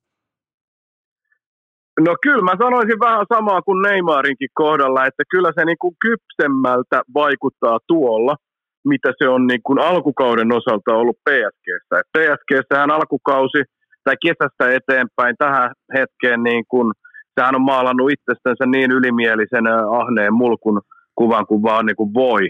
Ja, mutta nyt sitten taas tuo Ranskan paidassa, vaikka Ranskakin ennen kisa, kisojen alkamista oli se kuvavääntö, Ranskan maajoukkueen kanssa, että Vappehan ei suostunut kuviin sun muuta vastaavaa ennen kuin se saa itselleen rojaltit noista Ranskan liiton käyttämistä kuvaoikeuksista, missä hän on. Mutta niinku, äh, nyt taas kun katsoo pelkkää peliä ja mitä on tapahtunut, niin aika kypsältä ja hyvältä se on kyllä niinku näyttänyt. Et onko vaan vähän samaan tyyliin käynyt kuin tuossa Neymarin kohdalla, että niinku, nyt on hetkeksi aikaa ainakin pistetty, tiedätkö, ekot syrjää ja nyt pelataan maalla. Mitä muuten veikkaat, meneekö Mbappe tuolla myös Dohassa ja tuolla Katarissa, meneekö hän yksityiskoneella näihin kaikkiin peleihin, koska niihin stadionet kuitenkin on matkaa se puoli tuntia, niin kuin sanoit, niin, niin onko, onko Mbappella oma yksityiskone mukana? ne, etäisyydet on kyllä sitä luokkaa, että mä en, mä en jaksa kyllä uskoa, että enää ni, ni, niitä vaihtelee. No Sitä mä oon miettinyt, niin. millä, millä Johnny Boy vetää noin, niin kuin, tiedätkö noin stadikalta toiselle. Koska sehän tekee epävirallisen maailmanennätyksen äh, tällä äh, jatkopelien seuraamisella. Ei kukaan ole oikeasti kyennyt koskaan MM-kisojen historiassa katsoa joka ikistä jatkopeliä. Niin joo. Nyt logistisesti ja maantieteellisesti siihen on niin kuin mahdollisuus, ja Infantiin on niissä ollut, niin mun mielestä, tota, mutta sekin, että millä se niin kuin sieltä siirtyy, koska me nähtiin Väykänkaa pari kertaa siellä, kun oltiin, niin Kyllä sieltä lähti aika iso ökyauto no, sut nopsaa niin kuin liikkeelle pelien päättymisen jälkeen ja pari kertaa ihan helikopteri. Mä oon vaan miettinyt sitä, että millä se Johnny liikkuu. Mulla on muuten, mulla on muuten mielenkiintoinen poislähtötarina. Tämä ei liity jalkapalloon tai urheiluun, mutta tämä liittyy rockmusiikkiin. Olympiastadion Helsinki ja Bon Jovin keikka. Niin ne lopetti tuohon Living on Prayeriin ja se loppui vielä sellaiseen niin kuin isoon ilotulitukseen. Ja samaa kohtaa, kun ensimmäiset raketit suurin piirtein äh, kohdistuu kohti töölön taivasta ja pamahtaa ilmaan, niin mä olin, sä totta kai, totta kai tunnet Noosen, ja me lähdetään aina Noosen kanssa tapahtumista ää, ää, niin kuin pyörätuilla vähän niin kuin etupellosta pois, ettei jäädä massan alle, niin me lähdettiin jo, me tiettiin totta kai, että Living on Prayer on viimeinen kappale, niin lähdettiin siinä just kun alkusävelet lähti soimaan, kuunneltiin Stadikan pihalta, niin sama aikaa kun viimeisen kerran kiskastiin rumpua, niin neljä Maybachin ää, limusiinia Stadikan uumenista ulos ja koko bändi pois samaan aikaan, kun melkein on kitarassa vielä riffiä jäljellä, joten se oli ehkä vauhdikkain poistuminen, mitä mä oon ikinä nähnyt. Siis, jumalauta, kun si, sinne, sinne ei siis jääty jauhamaan tai ottaa selfieitä tai kirjoittaa nimmareita. Siis se, se biisi oli käytännössä vielä käynnissä ja raketit ilmassa. Ja, tis, ja oli vielä kovasen noita äh, kaikista, niin, onko niitä Maybachin mersuja vai mitä ne on, niin neljä kappaletta ja kaikki kohti lentokenttää suoraan. Ei kysymyksiä esitettynä siinä kohtaa. Siis se oli Enkoreen niin tehty vai? Oli siis tehty, oli tehty. Se oli siis se oli, se, oli, siis se, oli, se oli, Encore oli just tehty ja se oli viimeinen kappale oli just soitettu, että sinne ei jääty siis halailemaan ja suutelemaan sinne lavalle, vaan sieltä lähdettiin todella, todella, joo, se oli, ilmeisesti, ilmeisesti Infantino tekee nyt samalla tavoin Katarissa, että sieltä on pakko, pakko lähteä aika kovaa, kovaa vauhtia pois, mutta missähän me oltiin, niin Englanti, ollaanko liikaa, ollaanko liikaa nuoren Bellinghamin varassa vai miten tota, tämä on mielenkiintoinen matchup, anna mulle jotain Englannista. No e, Englanti on mun mielestä siis, se on ollut niin kuin hetkittäin vakuutava. Mulla jotenkin tulee vähän niin kuin useampikin maa tässä turnauksessa on ollut silleen niin kuin, koko 90 ei mun mielestä Englanti kovin ehjiä 90 ei montaa tässä turnauksessa on vetänyt. Ja sitten jos niin kun on alkulohkossa, niin onko vastustaja ollut niin heikko, että se on niin kuin Englannin hyvyyttä vai vastustajan heikkoutta. Et kyllähän toi ekakin peli, niin siinä oli omat vaikeutensa ennen kuin sitten se eka maali tuli ja sen jälkeen mun mielestä se vaan niin kuin mureni siihen Senegalille, ei niille, sitten se vaan niin kuin loppu. Mutta sitä ennen niillä oli selviä pelintekovaikeuksia. Ei ne päässyt käytännössä niin kuin yhtään mihinkään. Ei sillä, että Senegalkan niin ihan hirvittävästi olisi päässyt mutta mä vaan niin mietin sitä, että nyt kun tulee niin oikeasti, nythän tulee niin ihan eri luokan vastustaja, mitä niillä niin toistaiseksi on ollut. Niin, et nyt vaaditaan aika täydellistä esitystä jo, ja ihan siis mun mielestä todella paljon parempaa peliä, mitä toistaiseksi ollaan nähty. Et nyt tässä on tämmöinen niin Englanti, hypetys ja hehkutus niin kuin, ö, ollut päällä, mutta mä edelleen vähän kyseenalaistan, että onko ne niin kuin ollut niin hyviä, kun verrataan niin kuin vastustajien tasoa, mitä on nähty. Mä oon samaa mieltä ja varsinkaan toi Senegal-ottelu, sanotaanko siinä oli muutama ihan eturipin huippupelastuskin mukana, toki yksi vain sellainen ehkä niin urheiluruututasoa, mutta, mutta niin kauan kun alettiin laittaa palloa nuottaa erittäin kliinisesti ja onnistuneesti, niin eihän Englannilla ollut yhtään mitään, joten mä, mä näen tähän Ranskan ehkä isompana suosikkina kuin vaikkapa markkina tällä hetkellä, koska Ranska on vain hiuksen hieno suosikki, mutta mun mielestä Ranska on paljon kokonaisvaltaisemmin vakuuttavampi kuin Englanti, joten mä otan tähän Ranskan, Ranskan kiinni. Mitä sanoo Virkkunen? Mä otan Ranskan kiinni kanssa ja siis vielä se, että siis mun mielestä just näin, että tota, tota puolustusta Harry Maguirea esimerkiksi, se, se, sekin on pelannut hyvät kisat. Mutta onko Harry pelannut hyvät kisat sen takia, että hän on ollut hyvä – vai se, että niin vastustaja on ollut aika saipaa toistaiseksi. Kyllä. Ja nyt... Sehän on päässyt oikeasti liian helpolla. No, no, no nyt, et, nyt, et pitäisi, nyt, nyt, nyt pitäisi pystyä hidastamaan Mbappé sitten aika, aika dynaamisestikin tässä. Totta kai se tarvitsee niin, myös siihen apuja. Mutta toivottavasti kun... se ei ole siellä laidalla hidastamassa. Stonesi voi todennäköisesti pärjätä aika paljon paremmin. Niin, niin, Walkerihan se... on loistava siihen. Sehän no, on, jos... ei, ei oikeasti, kun sä puhut matchapeista, niin nyt on hieno matchapi. Siinä on ehkä niin kuin, futiksen kaksi nopeinta äijää vastakkain, hei oikein. Kyle Walker ja Pappe. Joo, mutta näissä apu, aputilanteissa, missä, missä McGuire tarjoaa avun vaikkapa haasta, haastamistilanteessa, että riittääkö siihen apuukaan mukaan silloin, kun tarvitaan oikeasti, tarvitaan jeesiä, niin, niin siinä on Mbappella ihan hyvääkin savottaa. Mutta toi on mielenkiintoinen sun matchup, kun puhutaan nopeudesta ja puhutaan nimenomaan lähtönopeudesta, niin, niin siellä on, mä voisin melkein väittää, kun noi kaverit tulisi Kalevan kisoihin juokseen satasta, niin ne olisi Suomessa top, ne olisi top kutosessa. Kyllä. Siis siinä on oikeasti, niin kuin Englantihan on tehnyt paljon tässä viimeisten vuosien aikaa sitäkin, että jos on joutunut maaliin hakemaan vähän riskilläkin, niin ne on riskillä jättänyt yhden jannun sinne alas, ja se on Kyle Walker, koska se tulee ehtiin käytännössä ihan mihin palloon ja keheen vastustajaan tahansa. No, Paitsi mutta... ehkä Kilian Pappeen nyt. Mutta vitsi se olisi hieno nähdä, ja tullaan todennäköisesti näkeenkin aika monta kertaa, kun ne ottaa oikeasti niin kuin nyt, ihan vaan tuon niin kuin juoksuvauhdin ja juoksemisen niin kuin kannalta. Koska niitä on nyt hehkutettu oikeasti tässä useampi vuosi jo eh, pelin niin kuin nopeimpina jannuina. Arvaa, mitä Virkkunen just äsken tehtiin. Valittiin neljä ennakkosuosikkia jatkoon. Me ollaan vielä konsensusvalintoja molemmat. Me ollaan nykyään, ollaanko me liian vanhoja vai nössöjä? Kumpi me ollaan?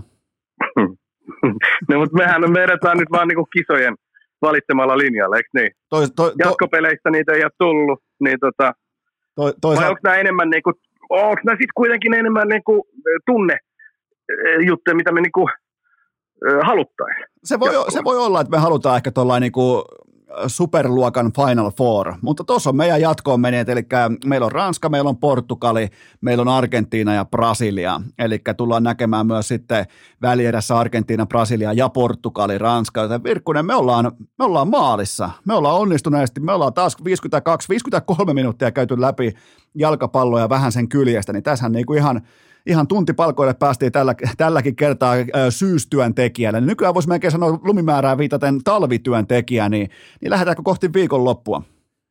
Ja helvetin hienoa olla talvityöntekijänä, arvo miksi? No? Tässä on mennyt just se, niin kun kohta oltaisiin voitu itse asiassa jatkaa pikkasen pitempään vielä, että olisi tullut toi, toi pimeys, niin tota, ei olisi tarvinnut mennä tekemään noita lumitöitä. Mulla Nyt mä odotan, kans... että joku noista naapureista voisi tulla tekemään tuon mun pienen alueen. Mulla on myös vähän, eikä sun kannata muutenkaan mennä uhraamaan sun paadelnivusia tota, sinne. ei sinne... todellakaan. Ja mä, yleensähän mä talvella vaan odotan, että tulee se räntäpaskakeli, että se sulattaa tuon lumen. Niin sit mä tavallaan, jos mä nyt meen esimerkiksi tekemään noin lumityöt, niin sitten huomenna, jos tulee sitä sadetta ja räntää, niin mä oon tehnyt turhaa työtä. Just näin. Kannattaa, Arvat, tuleeko siitä paha mieli? Kannattaa aina välttää turhaa työtä, kuten vaikkapa podcaste- podcasteissa mukana olemista, mutta... mutta tota, Ei, nämä on hienoja. Nä, nä... Ja varsinkin tänään, koska nyt tästä on ehkä jo siihen viiteen kolmeen, me päästään 55 minuuttia, joista 48 minuuttia Cristiano Ronaldo niin mun mielestä aika hienosti. Tämä, tämä meni nappiin. Jälleen kerran olet palkkakuittis täysin ansainnut, joten tota, mutta hyvi, hyviä uutisia on myös kuuntelijoille, jos sattuu tykkäämään meistä kahdesta, koska Virkkunen on myös maanantaina vierana. Silloin puidaan välierät läpi, joten Virkkunen, oletko siihen jo mentaalisesti valmis? Mä oon, ja odotan sulta myös niin kuin aika paljon jatkumoa tähän meidän suurimpaan aiheeseen. Hyvä. Tavalla tai toisella. On pettynyt, jos ne jää vaan niin kuin sanotaan yhteen viiva kahteen niin kuin nyanssihakuun. Mä, Odotan mä, enemmän. Mä, mä, voin luvata, että se tulee jatkumaan, mutta kiitoksia jälleen kerran tästä, tästä vedosta Tuomas Virkkunen. Iso kiitos. Ja kaikille kuuntelijoille loppukaneette, että Virkkusen kanssa maanantaina jatkuu.